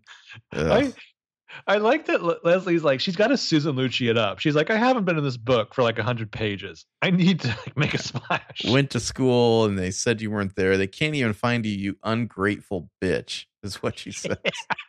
She's like yanking Ava to her feet, like just ah god and i i think i think this is key because like we this is the one character on the list who we didn't have motivation for for, Uh. for julie slash parker yet and i think it's much more motivation than like a claire situation because this is straight up triggering the parker persona here yeah, yeah, yeah, yeah. you know it's like it's parker like- recognized the tone and she'd use the same one her dad as her dad plenty of times you know Well, it's like, oh, uh, Claire and Ashley, I've heard that you're some bad bitches. Uh, hold my Chardonnay. so they do a great bit here where Ava's like, I'm sure you remember my friend Dash, and she gets cut off. And I was just like, ooh, nice. Nice. like- Like like I am just I I am just enjoying edging the fuck out of this uh this reveal. I would be totally okay if it was like last like when when we got good. to the the Julie Darker Dr. Rose interview, I was like, oh, is this where it's gonna come out? And it's like, nope, Yeah. nope, keep it going, keep it going. I'm amazed how much she's like. Where do you? I we'll talk about, it, but where do you predict in the next ten it'll come out? That's a good question. I want to say the Mona Huh? reveal in the PLL book four is fairly late in the game. Okay. So yeah, I wonder how quick of a wrap up it will be. Mm. So when I found those those gifts I was telling you about, I found the other set of gifts where uh, it was, uh, um, oh god, what's her name? Shit, the one that I thought was Parrish? time. No, no, the doctor. Uh Therapy Ann. Therapy Ann, and she's just like, well, Allison's uh, delusion of being the baddest bitch while also taking heavy doses of horse tranquilizers. um, so Leslie's pissed because she had planned on signing Ava out of school, you know, getting her to help her for her mom coming. Leslie's like, "Do you skip school often? What do you think your father would think about that? And how dare you not be there for me?" P.S. He wants you out of our lives completely, Ava dear. And you know Oh. what? All those things you're accused of, he thinks you're guilty. So they they call each other liars. I love it. Just like well, you're a liar. Well, it takes one to know one. Uh, threatens to tell her father how much Leslie drinks and all the fucked up shit she says to her. And again, Leslie's like, "How dare you?" Well, yeah, Leslie grabs Ava's wrist and is like digging the nails in. And this is when Parker shoots her feet. Also, And it's just like, hey, Public. Yeah, this, this is is- fucking full public, like everyone's watching. Yeah. Like they need to be slapping each other at this point. Well, it's like Leslie, I, I, I'm afraid you're signing your death warrant here. At least I hope you are, because like Parker will not sit for this. Like abusive parents, yeah, you're going down. I kind of thought. Uh, And I'm- I'm being honest, I'm- her right here. I'm cheering her on. Like I, I'm not going to be Okay. sad if Leslie dies. No, no. Leslie is is not only making a splash and reminding you of her existence. She is making sure you see her as a giant target. Um, Mm-hmm. So this is when Parker sees like the the fingers in Ava's skin, the drawing of the blood. She said it says she turned to Parker, looking at her for the first time. At first, there was a hint of a sweet smile on her face, but then her eyes narrowed and her look turned dismissive. Well, then Parker has this flashback, or you know, quote unquote, Parker does uh, to that night. I'm not sure how Julie would know this, but you know, go with it. Uh, and her Mhm. mom is saying, "Oh, Parker, how could you?" As if it were all Parker's fault. I, I feel like it's explained away with just the it's not the right word, but like the romanticizing of the trauma that the that Julie has created. Well, I think how- there've been there were enough incidents with Parker and her father that there have probably been other times that Parker Mm-hmm. But I could mean- have told her about shit where her mom was like victim blaming. You know, I think she's probably written enough like guilty fan fiction in her head of this whole thing, and that's probably like what fuse to create, you know, quote unquote. I, I, I think it's it's very possible that Parker, the real Parker, told her about some of this shit though too. You know, yeah, yeah, but I mean, happen I'm just enough. saying, she can probably imagine with some degree of accuracy what Mhm. what the final night would have looked like. Uh, so like Leslie kind of storms out, forces Ava to basically follow her. Um, Ava leaves her purse behind. I wonder if that'll be interesting. Uh, Parker comes out, watches them like speed away, like slum, uh, clumsily. Um, that's when she flashes back. Yeah, oh, she's just thinking, uh, Ava, you're not alone. I'm here for you. yeah, S- Yeah, like, silently like, sending her thoughts to Ava on the breeze. like psychic email or whatever. But I like that her phone rings. It's Fielder. She ignores it. She thinks he's the only person who cares about her, but she wants to get her head right first before she talks to him. I mean, it's it's becoming slightly comical now, where it's like there's a new person to murder like every few chapters for Parker. Yeah, yeah. It's like Ashley, that bitch. Well, we gotta go. And it's like Leslie, I never met you until now, but you got to fucking die. Yeah. And Claire, I, I mean, I heard bad things about you. Well, also I got to point out, eh, the having Julie clean it all up and like make it disappear is very Norman Bates. Well, the idea of Julie arriving at the house as she hears a scream and then Yeah. she gets inside and, and Ashley is dead. Like the, the idea that you're covering up your own crime and you don't realize it, you know? Well, the scream is interesting to me. Is that real? I i guess so. I How don't does know. that work? I have no idea. I mean, it's it's unreliable narrator, you know. But yeah, Yeah. I did I did find that uh, especially delicious, though. The idea that uh, she's just too late to stop the murder that she herself committed, and now she has to clean it up because she thinks her Yeah. friend did it. We've all been there. hmm And it's like, oh no, my at Parker's prints are all over the place, and mine. Yeah. Victimless crime. Yeah. So that was chapter twenty. Um, getting juicy, getting fun. Mm-hmm. I hope Leslie dies. She seems awful. But like just worthwhile. Awful. I'm just like, how is it? I feel like it's going to be a very much like, and then there were none type of uh, murder where it's like the balcony, like, you know, collapses or something and she falls off it or something like that. You know, it's like somehow like the the struts were loosened or Nice. yeah. I, but I want it to be like at a party and like her her grotesque bloody mangled body is like on display like like i want to be like chandelier falls on her or something Do you want it something where like it's a huge scene and Leslie is like standing, she's the only one on the balcony and she's looking inside and she's yelling at everyone and like stomping her feet and then it just like collapses underneath her. but like while it happens she's near like a a wine cabinet i don't know if that's real Mm. and then it's like a couple of bottle of the wines wine wine bottles tip over and they're just like pouring wine into her now dead open mouth Oh, it's, it's like a that got sexual. it's like the and then this tear just rolls down Mhm. her this bislight it just drips into her eyeball sploosh it's like the the darkest possible nightmare version of ashley marin hmm. All right. Well, that uh. was the perfectionist. Or sorry, the good girls. I, I would say i kind of really enjoyed this second set, part of the good girls I think this that's not book, apparent and it's it's hard to say. Like it's it really feels like we're getting so much deeper into some of the characters here. I Yeah. don't know whether or not it's like you had you needed the first book to to get to this point or not, but it Mhm. definitely feels like we're we're getting much deeper and we're we're appreciating the characters much more in this book than the last book. And, and like i said even the chapter that, that has like the least to do with the overall mystery was my favorite the mackenzie one Yeah. Well, and I, I do wonder if all the the kind of onslaught of names that you get at the beginning of Perfectionist, it's possible that that was calculated. It's like I'm going to throw so much at you that you're not going to notice Parker. yeah Type of thing. maybe Yeah. Well, but also somebody mentioned this online when I was watching American Vandal. It's like you you there are such a cacophony of names in high school, people who are around you constantly in these stories buzzing. And that's the thing is a lot of times you refer to people as their first and last name. Yeah. Yeah. Totally. hmm Um but it's just like when they're like listing all the people in the in the class at one point, I, that was hilarious to me because it was just like, yeah, here's 20 more suspects that I don't know what to do with. and none of them are Ursula Winters. You got to watch out for those the Winters.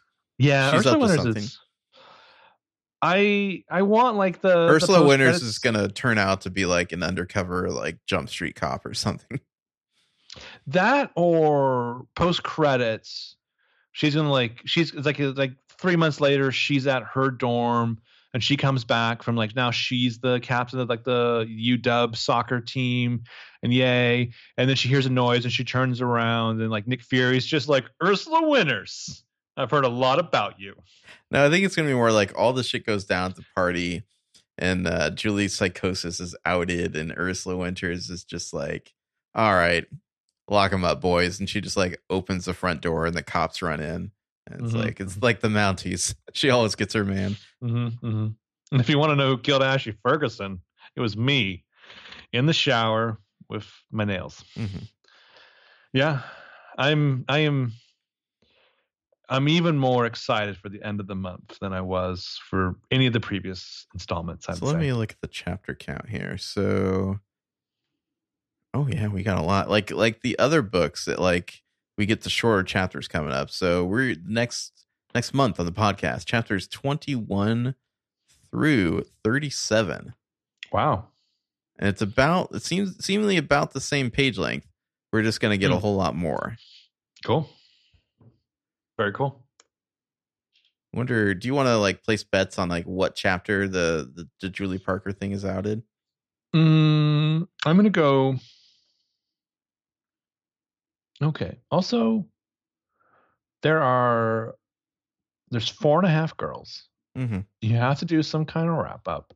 I already have my go- number, but yeah, I'm gonna go 32, 33. I was gonna say 33. Okay. So you take 32, I'll take 33. Okay.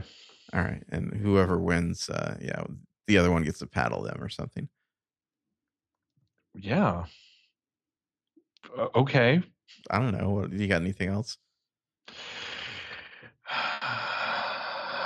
I'll tell you what. if you win, I'll give you what you've always wanted.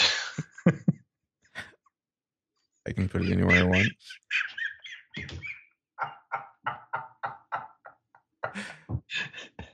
oh, this this that's a podcast, folks. Mm-hmm. Uh, yeah. So also we have the other podcast called Head Canon. If you haven't heard about it, February is our month of romance. We're going to be talking about Gone Girl in a couple days. yeah. And you know what though? It's it's 2019, and I know it's kind of passe, but we're we're big romantics. We're we're old fashioned like that. So we're gonna really just get into some just uh some modern So we'll talk some about our emotions. stories. Yeah, we're talking about emotions. We're gonna Mhm. have some tissues, maybe some wine, some soft lighting. We're going to talk real close to the microphones like it's an NPR podcast, but sexier. Can we use Caleb voice the whole time? Uh, we can we can probably share custody of it. Oh, okay. What other voices do we use? Let's let's. Uh, We got, you know, we haven't done Toby in a while, but it just hasn't felt like the right time. I was thinking about Toblerone. I'm not day. dead. God damn it. I was thinking about Toblerone in the scene. I was I sometimes when we do the podcast, I can only remember the show as our version. Hmm. So when we later find out that it's Alex shows up to like somewhere in a, a cabin or something to seduce Toblerone, and he's just like already shit faced. and then we were like, after they have sex, Toblerone's like, "Be right back," and he and takes like a hot beer shit or whatever hmm door open and she's just like ah all of this has been worth it You know, I stopped Sorry. following. i fell asleep on the toilet I stopped following Keegan on Instagram, so maybe that's why I don't think about Toby as much anymore. oh yeah what are you gonna do uh, I mean, I I gotta think we're gonna have a date by the next time we do this pod at the beginning of uh, March. We'll see. I'd really Could be I'd really- wrong. i'd really appreciate it if we, if we don't, you know, we'll maybe do some interviews and whatnot, pad things out till Mhm, uh, mhm. till we get to the show. We'll get there. So next week on the pod, the March pod, we're gonna be in chapters thirty or no twenty one through thirty seven. 21 to the end The end. this uh this book is old enough to drink and fuck up its life we are there for it All right. Well, we should end this podcast now. yes please do Have a good one. bye bye